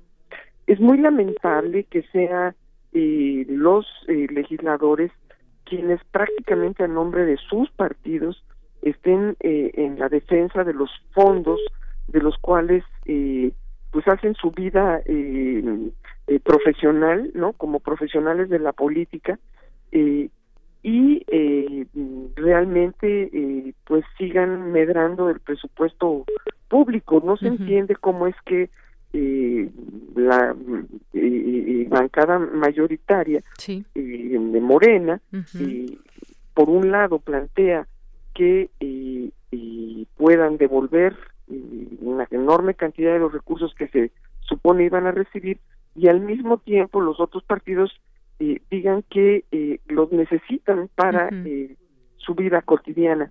Hay una confusión muy grande en el uso de los recursos cuando se plantea que es la única manera como los partidos pueden comprometerse a tener una eh, práctica honrada, digamos, ¿no? Se les da mucho dinero para que no lo no lo tengan eh, por fuentes que no son las eh, legales y eso es muy muy preocupante.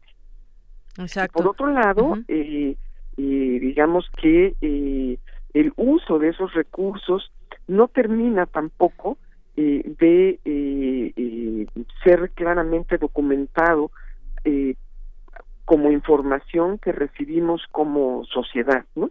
Es decir, eh, el, el, INE con su eh, espacio de eh, fiscalización de los partidos tiene unas dificultades muy grandes para tener en tiempo y forma esa información y darla a conocer de manera pública. Me refiero a el uso que se da en momentos de campaña, que pues pasan los años y se sigue debatiendo y se siguen poniendo las sanciones meses y meses de retraso ya después de que están ocupando los cargos públicos los funcionarios y eh, e, es eh, todavía momento de debate de si se pudo comprobar o no comprobar el buen manejo de esos fondos. en fin, que el hecho de que la política sea cara no es totalmente un asunto que quede claro a la población el por qué, ¿no? ¿Cuál es el motivo? ¿Dónde, ¿Dónde se usa ese dinero? ¿Para qué se usa?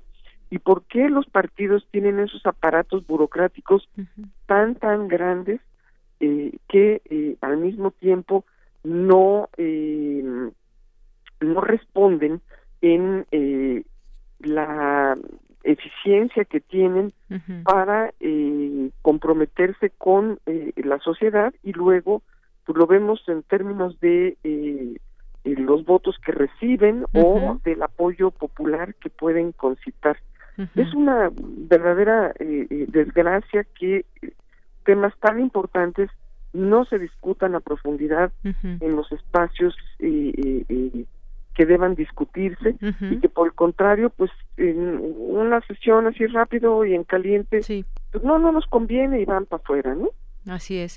Decía en su momento en esta discusión Tatiana Cloutier eh, que el sistema de partidos perdió legitimidad por la desconexión con la realidad de miles de mexicanos y antes de la votación planteó que disminuir la carga económica que representa la actividad política pues sería el mejor regalo eh, de Navidad para la gente. No fue de esta manera y además nos seguimos enterando de situaciones como esta triangulación de pronto de recursos, que no, que no basta lo que se les da a cada partido, sino que también se utilizan presupuestos muchas veces eh, estatales y que los mandan a, a, campañas políticas, como hay una investigación que ayer platicábamos de eso de la Operación Zafiro, pero pues sin duda algo que, que queríamos conversar porque pues la importancia de los recursos públicos es grande, queremos transparencia siempre en todo esto y pues hasta el momento no se ve completamente y es demasiado dinero el que está en juego eh, cada determinado tiempo, doctora. Entonces, sí, bueno, eh, realmente el, el, problema es eh, muy eh, grave, ¿no? La, la, distancia que se ha sembrado entre los partidos políticos y la ciudadanía, la distancia entre el gobierno y los gobernados, eh, la, la falta de, eh, de vínculos en donde eh, los las necesidades de la gente eh, puedan ser captadas por esos espacios de representación es un fenómeno que no solamente corresponde a nuestro país, a, a nuestra realidad, sino que eh, se discute en el mundo entero. Y pues para muchos eh, no hay de otra en las democracias más que contar con partidos políticos para eh, definir eh, y decidir eh, eh, pues todas las acciones de gobierno, ¿no? Sí, que sí, se sí. que resolver en en los eh, formatos en que cada en que, que en cada país se eh, decide tener. Estoy pensando, pues, eh, eh, pro- los, los, los esquemas, ya sean parlamentarios o presidenciales, ya sean eh, federales o eh, unitarios, en fin, eh, no, no, no encontramos eh, todavía otra eh, solución que no sea la de organizaciones que eh, tengan recursos para hacer política y que sean eh, estas organizaciones eh, formales o informales, incluso cuando tenemos las candidaturas independientes, ¿no? Sí. Eh, quienes sostengan el eh, régimen de representación. Eh, sin embargo, eh, eh, creo que eh, una manera en, la que esta gran brecha que se ha abierto eh, puede ser eh, eh, eh, de alguna manera reparada es con la entrega de cuentas, con el tiempo y con la voluntad de quienes cobran por hacer política de cara a las necesidades que tiene la gente. Es decir, establecer puentes comunicativos y justamente evitar hacer lo que acaban de hacer, ¿no? Es decir, evitar que eh, decisiones que eh, parece que solo les competen a ellos sean tomadas eh, de manera, pues, como antes se decía en lo oscurito, ¿no? Es decir, sin debate abierto, sin información y sin un planteamiento claro y transparente en donde la rendición de cuentas pueda ponerse por delante eh, y no eh, como una eh, cortina de, de humo, ¿no? y una práctica amenaza, ¿no? De que si no es por esa vía, entonces van a verse en la necesidad de atraer recursos de procedencia, pues, desconocida, ¿no? Si no le damos el dinero a los partidos por la vía de eh, los recursos públicos, pues entonces los tendrán que tener por la vía de los recursos privados y la rendición de cuentas, dicen ellos, eh, ahí sería muy opacada. No, no entiendo por qué en otras partes del mundo sí eh, tienen los recursos por la vía privada y eso no los hace más irresponsables que cuando los recursos vienen por la vía pública. Así es. Muy bien, pues eh, doctora Marta Singer, muchas gracias por estar con nosotros y comentar este punto importante que no queríamos dejar pasar también en la en la discusión. Muchísimas gracias. Muy buenas tardes y muchas gracias por el espacio. Hasta luego. Y gracias a usted. Queremos escuchar tu voz. Nuestro teléfono en cabina es 55 36 43 39. Porque tu opinión es importante, síguenos en nuestras redes sociales, en Facebook como Prisma RU y en Twitter como arroba PrismaRU.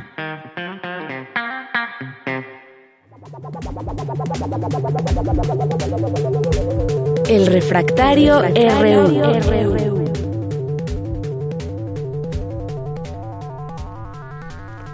Dos de la tarde con 30 minutos y entramos a Refractario RU con eh, Javier Contreras, que ya está aquí con nosotros como todos los viernes.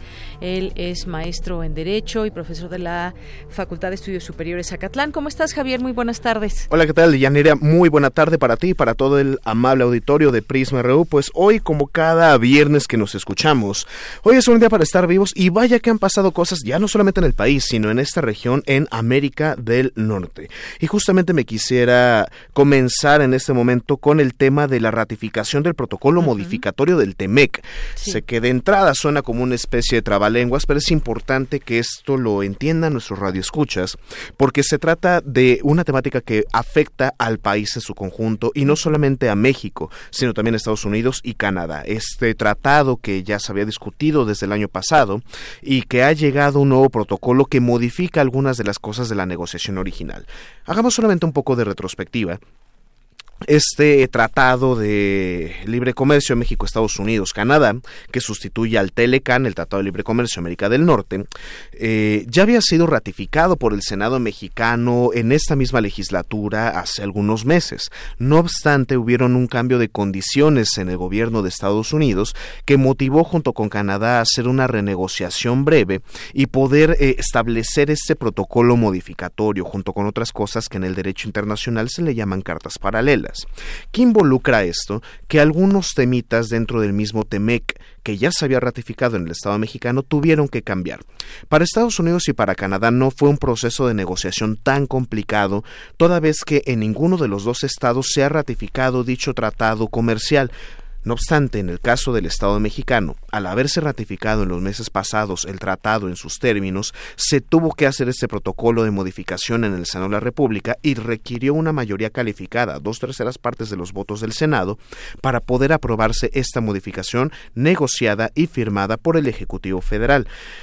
Ayer, tuvo lugar esta aprobación tanto en Comisiones Unidas como en el Pleno del Senado y pues ha marchado avante. Únicamente recibió un voto en contra, lo que me parece una buena noticia en general para la administración de López Obrador y por supuesto también para la mejora de las condiciones para nuestros trabajadores y también para la inversión y el comercio exterior de nuestro Estado. Así es. Este tema que además, eh, pues hay que seguir puntualmente porque se habla también de qué se negoció eh, en realidad con Estados Unidos o con Canadá. Se hablaba de varios puntos en específico como el tema laboral y finalmente yo creo que por lo que entendemos, por lo que sabemos, pues todos los países deben de ganar y en este caso también México toma su parte de ganar.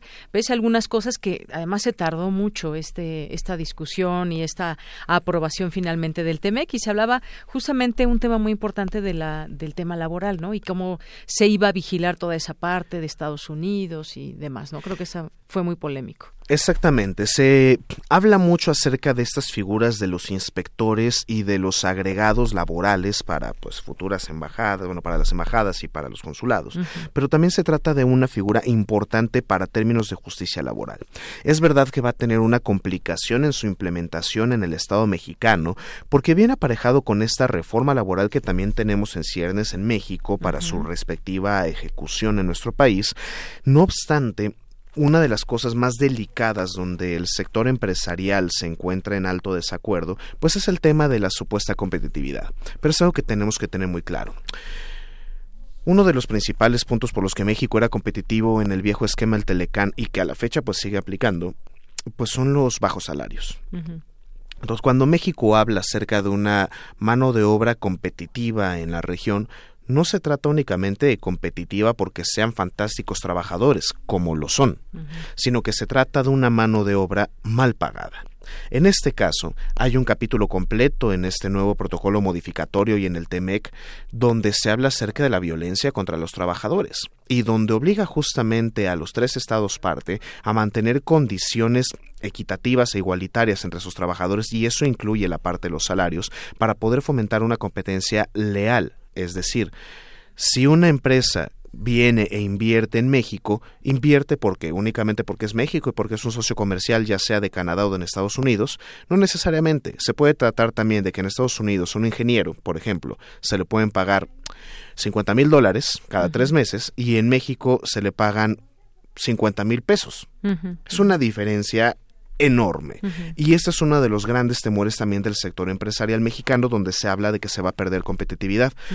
Perdóneme, pero a mí me parece que esto involucra también un cambio de cultura laboral, un cambio de cultura empresarial, donde se tiene que subir el sector empresario y donde diferentes eh, cámaras comerciales y empresariales ya se han manifestado de acuerdo. Por ejemplo, el Consejo Coordinador Empresarial y también en el caso de Antonio del Valle se ha mencionado que valdría la pena estudiar bien esta esta nueva implementación del TEMEC y poder provocar esta justicia laboral. Así es, bueno, eso por una parte. Y otro, algo que nos ha mantenido también en constante lectura para tratar de conocer más del tema, es esta detención de Genaro García Luna allá en Estados Unidos, exsecretario de Seguridad Pública en los tiempos de Felipe Calderón, pero sobre todo también todo este historial de distintos cargos tan importantes, tan clave para una, en su momento, una estrategia que pues eh, levantó como la única estrategia a seguir para acabar con el narcotráfico, que ni se acabó con el narcotráfico, pero sí se dejó pues eh, una cadena de muertos terrible y tremenda. Hoy cómo cambia, cómo vemos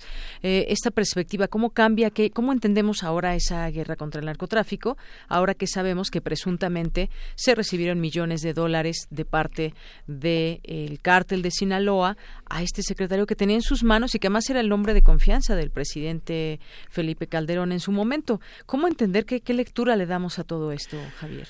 Me parece que lo primero es pensar en el impacto mediático.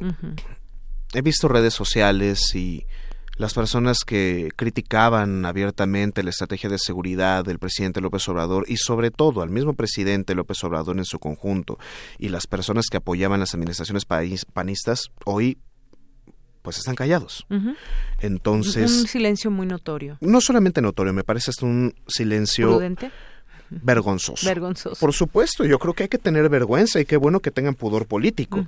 Ahora, hablar acerca de Genaro eh, García Luna es hablar también de una debilidad estatal mexicana. Eso hay que tenerlo muy claro no solamente hay que ir por la cabeza de Genaro García Luna, no se trata únicamente de eso. Lo que nos tendríamos que preguntar es cómo una persona en un nivel tan alto de responsabilidad en términos de seguridad pública en este país se convirtió en un tomador de decisiones. ¿Con las confianzas de quién? ¿Con el apoyo de quién? ¿Con el impulso de quién? Y sobre todo, citando al mismo presidente Felipe Calderón, no se mueve una hoja sin que lo sepa el presidente. Esa es la gran pregunta. ¿Lo sabía? El presidente sabía lo primero que tendríamos que considerar. Y en un segundo punto, vale la pena considerar cómo la relación institucional se ha debilitado con los años. Esta llamada guerra contra el narcotráfico orilló a los diferentes niveles de gobierno, no solamente al gobierno federal, a establecer ciertos pactos hasta de impunidad. ¿Por qué? Por el fortalecimiento del poder de fuego de los cárteles, por el tema del trasiego de droga, por eh, el tráfico de armas, y se fueron convirtiendo en corporaciones criminales increíblemente poderosas y, por supuesto, ahora sabemos bien, también al amparo del poder público. Me parece una tragedia que esto haya ocurrido, pero me parece igualmente bueno que ocurriera esta detención. ¿Qué es lo que requerimos ahora como pueblo mexicano? Yo creo pedirle cuentas al expresidente Felipe Calderón. Me parece que eso es necesario. Y la medida que anunció esta mañana el presidente López Obrador sobre retirar a las personas de la Administración Pública Federal que hayan trabajado con Genaro García Luna, puede parecer en un primer momento excesiva, pero sí creo que se tienen que abrir las respectivas investigaciones para poder deslinear responsabilidades y tener un Estado limpio y fuerte. Bueno, pues tema que seguiremos conversando seguramente porque cuando declare, cuando empiece esta investigación de manera mucho más amplia, pues quizás tengamos otros nombres y otras eh, formas también de ir entendiendo lo que sucedió en aquellos momentos, si solamente actuó solo o pues tenía una bien tejida una red de funcionarios también. Bueno, pues muchísimas gracias. Ya nos dio tiempo a hablar de Zapata, hombre, pero bueno, pues lo dejamos para otro momento. Hay que apoyar la diversidad. Así es, y que finalmente pues ganó en qué sentido la familia de Zapata, pues se tiene que poner una cédula informativa que resume la posición de la familia ahí debajo de esta obra de Fabián Chaires. Muchas gracias, Javier. A ti, de Yanire, para todo el amable auditorio de Prisma RU, cuídense mucho y que tengan un excelente fin de semana. Igual para ti, hasta luego.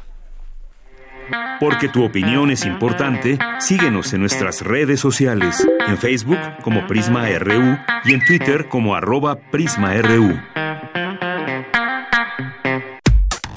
Relatamos al mundo. Relatamos al mundo.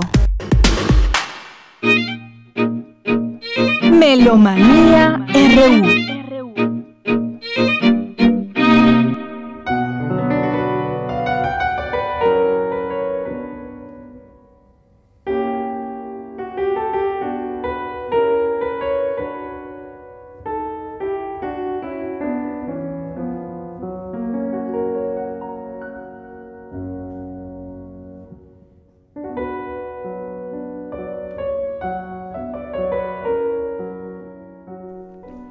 Empezamos, empezamos ya Melomanía RU con Dulce Wet, jefa de discoteca de Radio UNAM. ¿Cómo estás, Dulce? Pues contenta, fíjate, contenta porque la efeméride, un día como mañana, María Simanovska cumpliría 330 años. María Ágata Simanovska, compositora y pianista polaca, nació el 14 de diciembre de 1789 es una de las primeras profesionales en la música, mujeres del siglo XIX, y son, es muy representativa precisamente del romanticismo musical. Lo que estamos escuchando es una danza polonesa, Slavomir Dobramsky al piano, es del sello AC Preable del 2013, que están sacando pues rescates de compositoras, músicos que no teníamos ninguna grabación, así que qué bueno poderlas escuchar. Sigamos un poquito escuchando esto de María Simanowska, la danza polonesa, y vamos a entrar con música maravillosa del concierto navideño que la FUNAM nos va a ofrecer este fin de semana.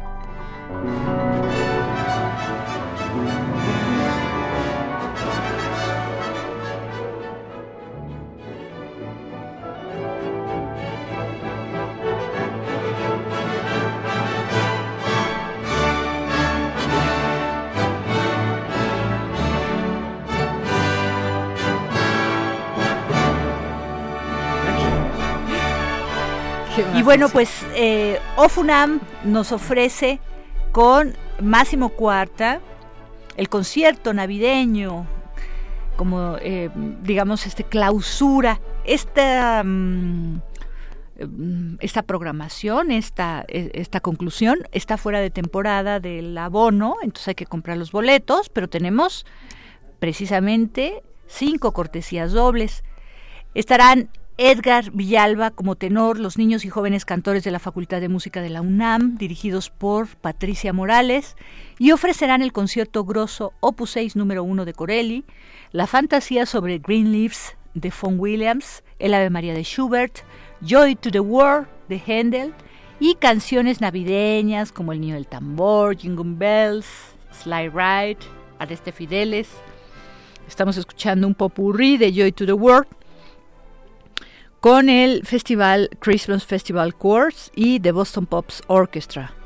Esto eh, es música de un álbum producido por Sony en Austria y Holanda en 1992. Recuerde llamarnos para obtener uno de los cinco pases dobles este mañana sábado 14 de diciembre por favor, a las 19 horas o a las 19.30 máximo. El concierto es a las 20 horas. 55 36 43 39. Repetimos, 55 36 43 39.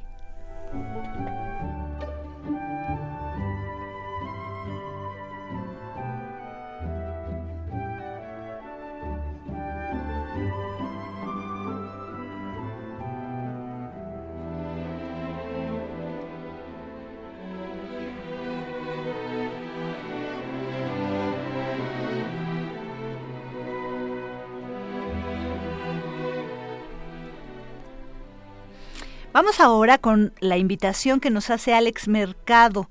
Tiene dos conciertos, uno que es la presentación del último, lo más reciente CD Tesoros Escondidos, que lo presentan en Luces de Invierno en el CENART, en la sala Blas Galindo, a las 19 horas.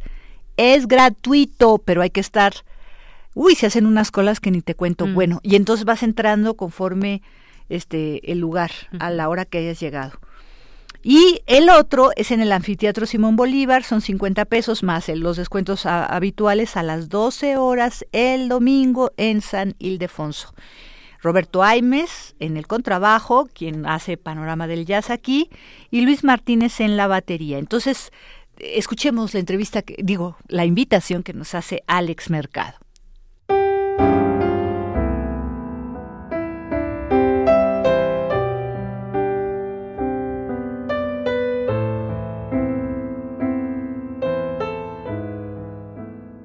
Buenas tardes, amigos de Melomanía de Prisma RU. Soy Alex Mercado, me da mucho gusto saludarlos en esta tarde y me da mucho gusto avisarles que voy a tener dos conciertos importantes este fin de semana. Voy a presentar oficialmente mi nuevo disco, se llama Tesoros Escondidos. Es un disco que reúne obras inéditas de grandes compositores mexicanos que han marcado la historia del jazz en nuestro país y la siguen marcando aún porque hay compositores contemporáneos, también hay compositores pues que ya nos dejaron en el plano físico, pero que nos dejaron un tremendo legado. Y mi labor en este proyecto es de rescatar esas obras inéditas, obras que no tuvieron la oportunidad de grabarse en su momento de creación reunirlas en este proyecto que es un proyecto apoyado por el Fondo Nacional para la Cultura y las Artes que tiene como objetivo el enriquecimiento del acervo discográfico que fortalezca la tradición del jazz en México y también fomentar la producción de obra original entre los jóvenes creadores que nutren las filas de la comunidad artística en nuestro país.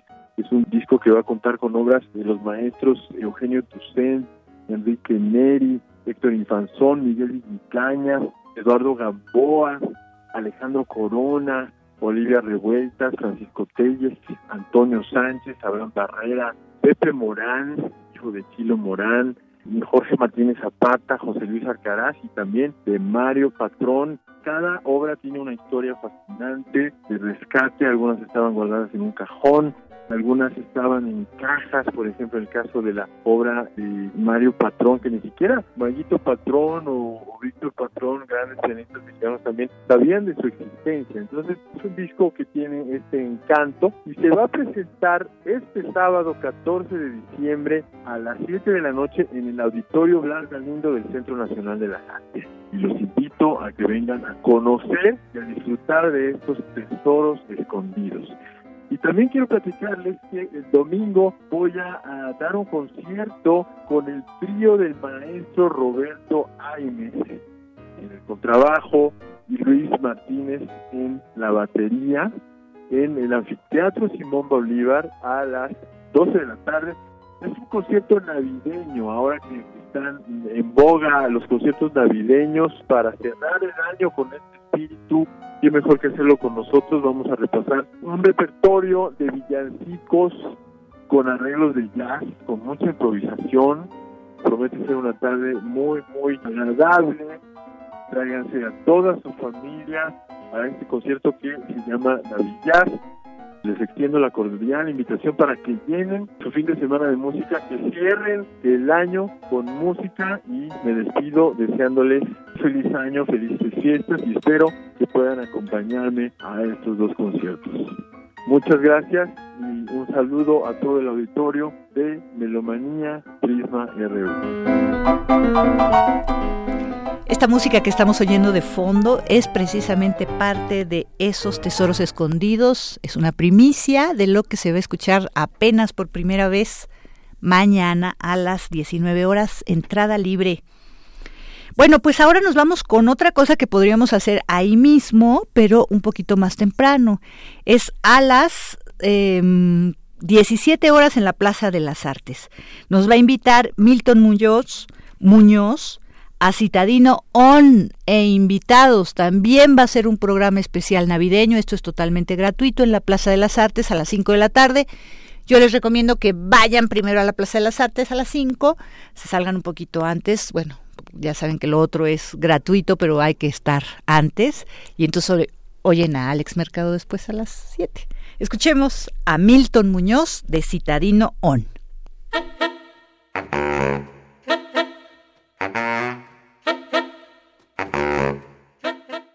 Buenas tardes amigos de Melomanía Prisma RU de Radio NAM.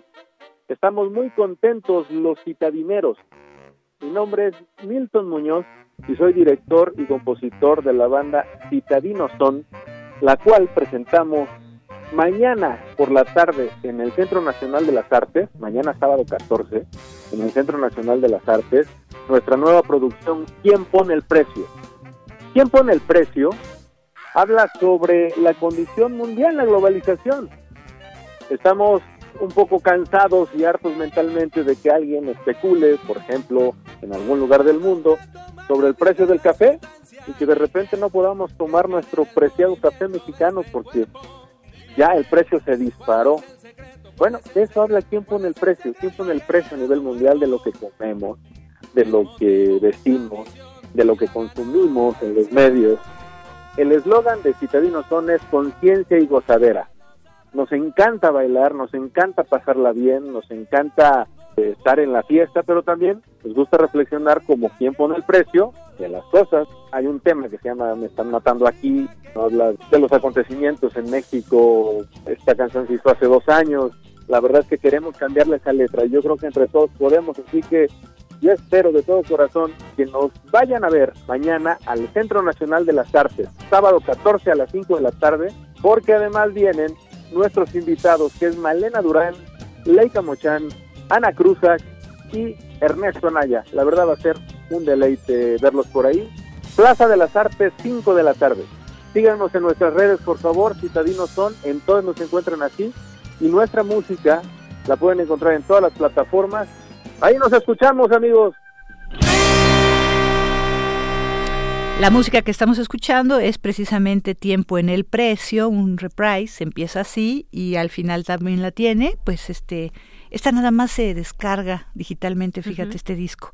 Bueno, vámonos con otra invitación importante. Carlos Aranzay nos hace dos conciertos. El primero se trata del concierto navideño con la orquesta típica de la Ciudad de México, con el coro de madrigalistas de Bellas Artes, un programa completamente mexicano, es a las 19 horas. Nuevamente hay que hacer la cola porque es gratuito. Y después tendremos también Navidad Barroca en la Capilla Gótica con Antigua Metrópoli. Esto va a ser el sábado a las 12 del día. Y esto sí tiene un precio allá, 150 pesos allá en el Centro Cultural Helénico. Escuchemos la invitación que nos hace Carlos Aranzay.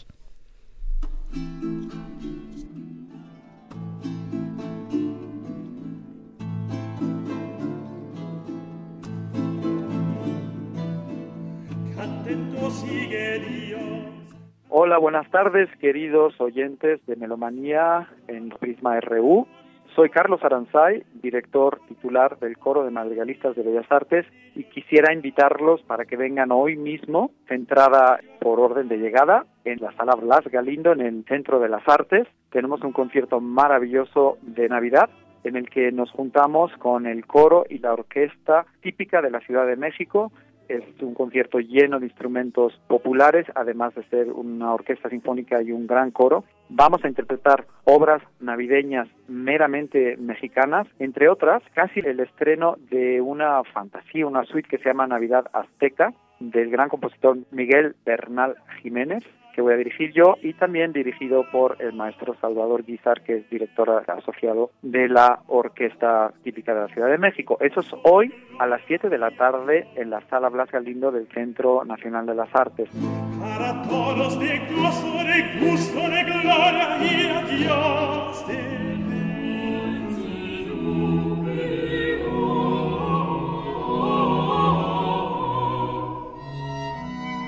Y mañana tengo un concierto muy selecto en una sala muy chiquita que es la Capilla Gótica del Centro Cultural Helénico con la Orquesta Antigua Metrópoli, que ya saben es que es puntera en música barroca en la Ciudad de México, y con un pequeño cuarteto vocal de máxima calidad. Vamos a hacer un concierto para mí muy exquisito que se llama Navidad Barroca y que son algunos conciertos bastante conocidos de Corelli, Torelli, Manfredini, es decir, de la escuela italiana del tiempo de Vivaldi, conciertos barrocos para orquesta y dos cantatas de Dietrich Buxtehude, aquel gran compositor que tanto admiraba a Johann Sebastian Bach, y un villancico de Henry Purcell, gran compositor inglés que ustedes conocen por Dido y Eneas.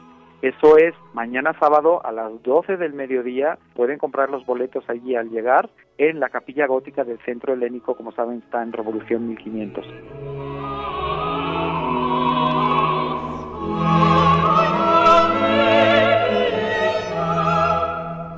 Hoy a las 7 de la tarde, Orquesta Típica de la Ciudad de México, Coro de Madrigalistas, estamos en la Sala Galindo con un programa meramente mexicano. Mañana a las 12 del mediodía, Capilla Gótica, Centro Cultural Helénico con Antico Metrópoli y un servidor, Carlos Aranzay. Ojalá que puedan venir y felices Navidades.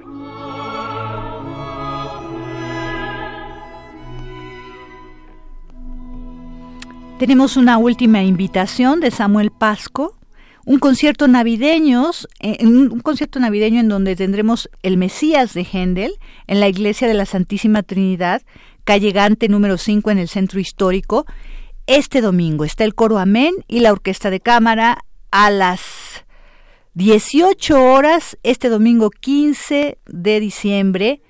También cuestan, escuchemos la invitación que nos hace el director concertador Samuel Pasco.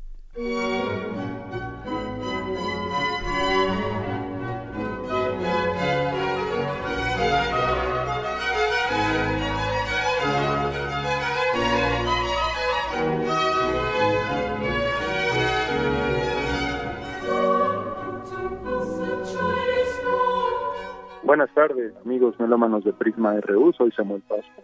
Quiero invitarlos a un concierto este próximo domingo 15 de diciembre. Presentaremos Mesías de Händel con el coro Amén y una orquesta de cámara en la iglesia La Santísima Trinidad en la calle de Gante, número 5 en el centro de la ciudad.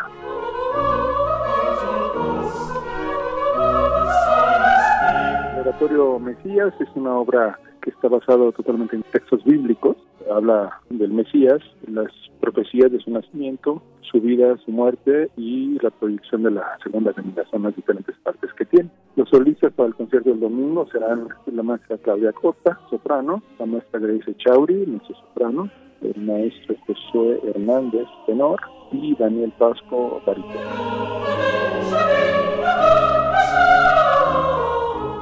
Será un gusto puedan venir a ver boletos en la entrada. El costo de los boletos es de 350 pesos.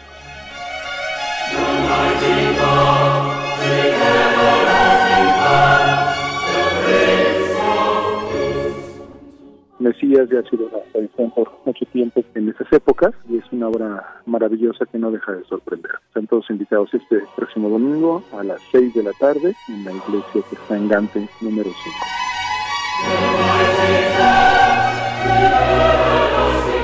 Quiero reiterar la invitación y desearles un buen fin de año y una muy buena y feliz Navidad. Un abrazo. Que tengan muy buena tarde.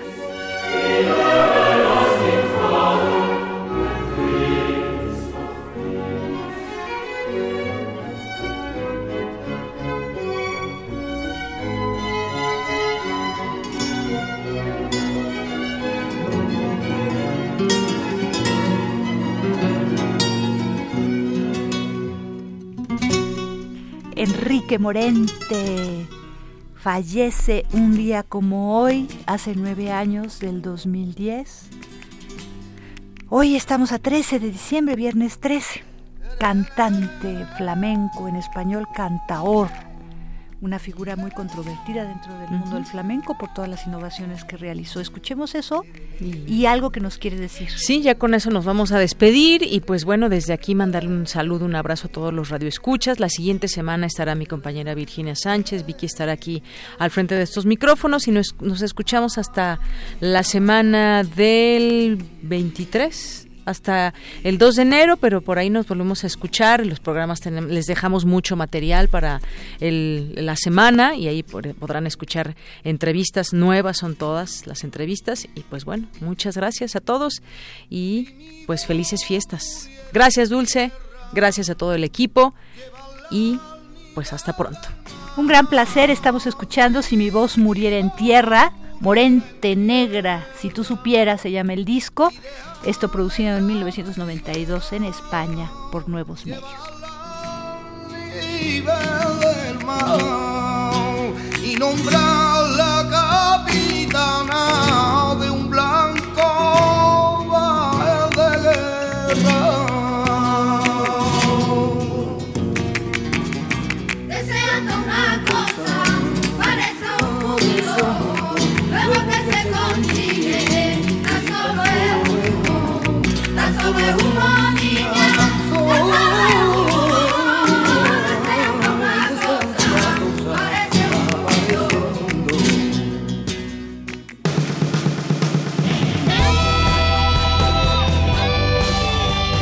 Prisma RU. Relatamos al mundo.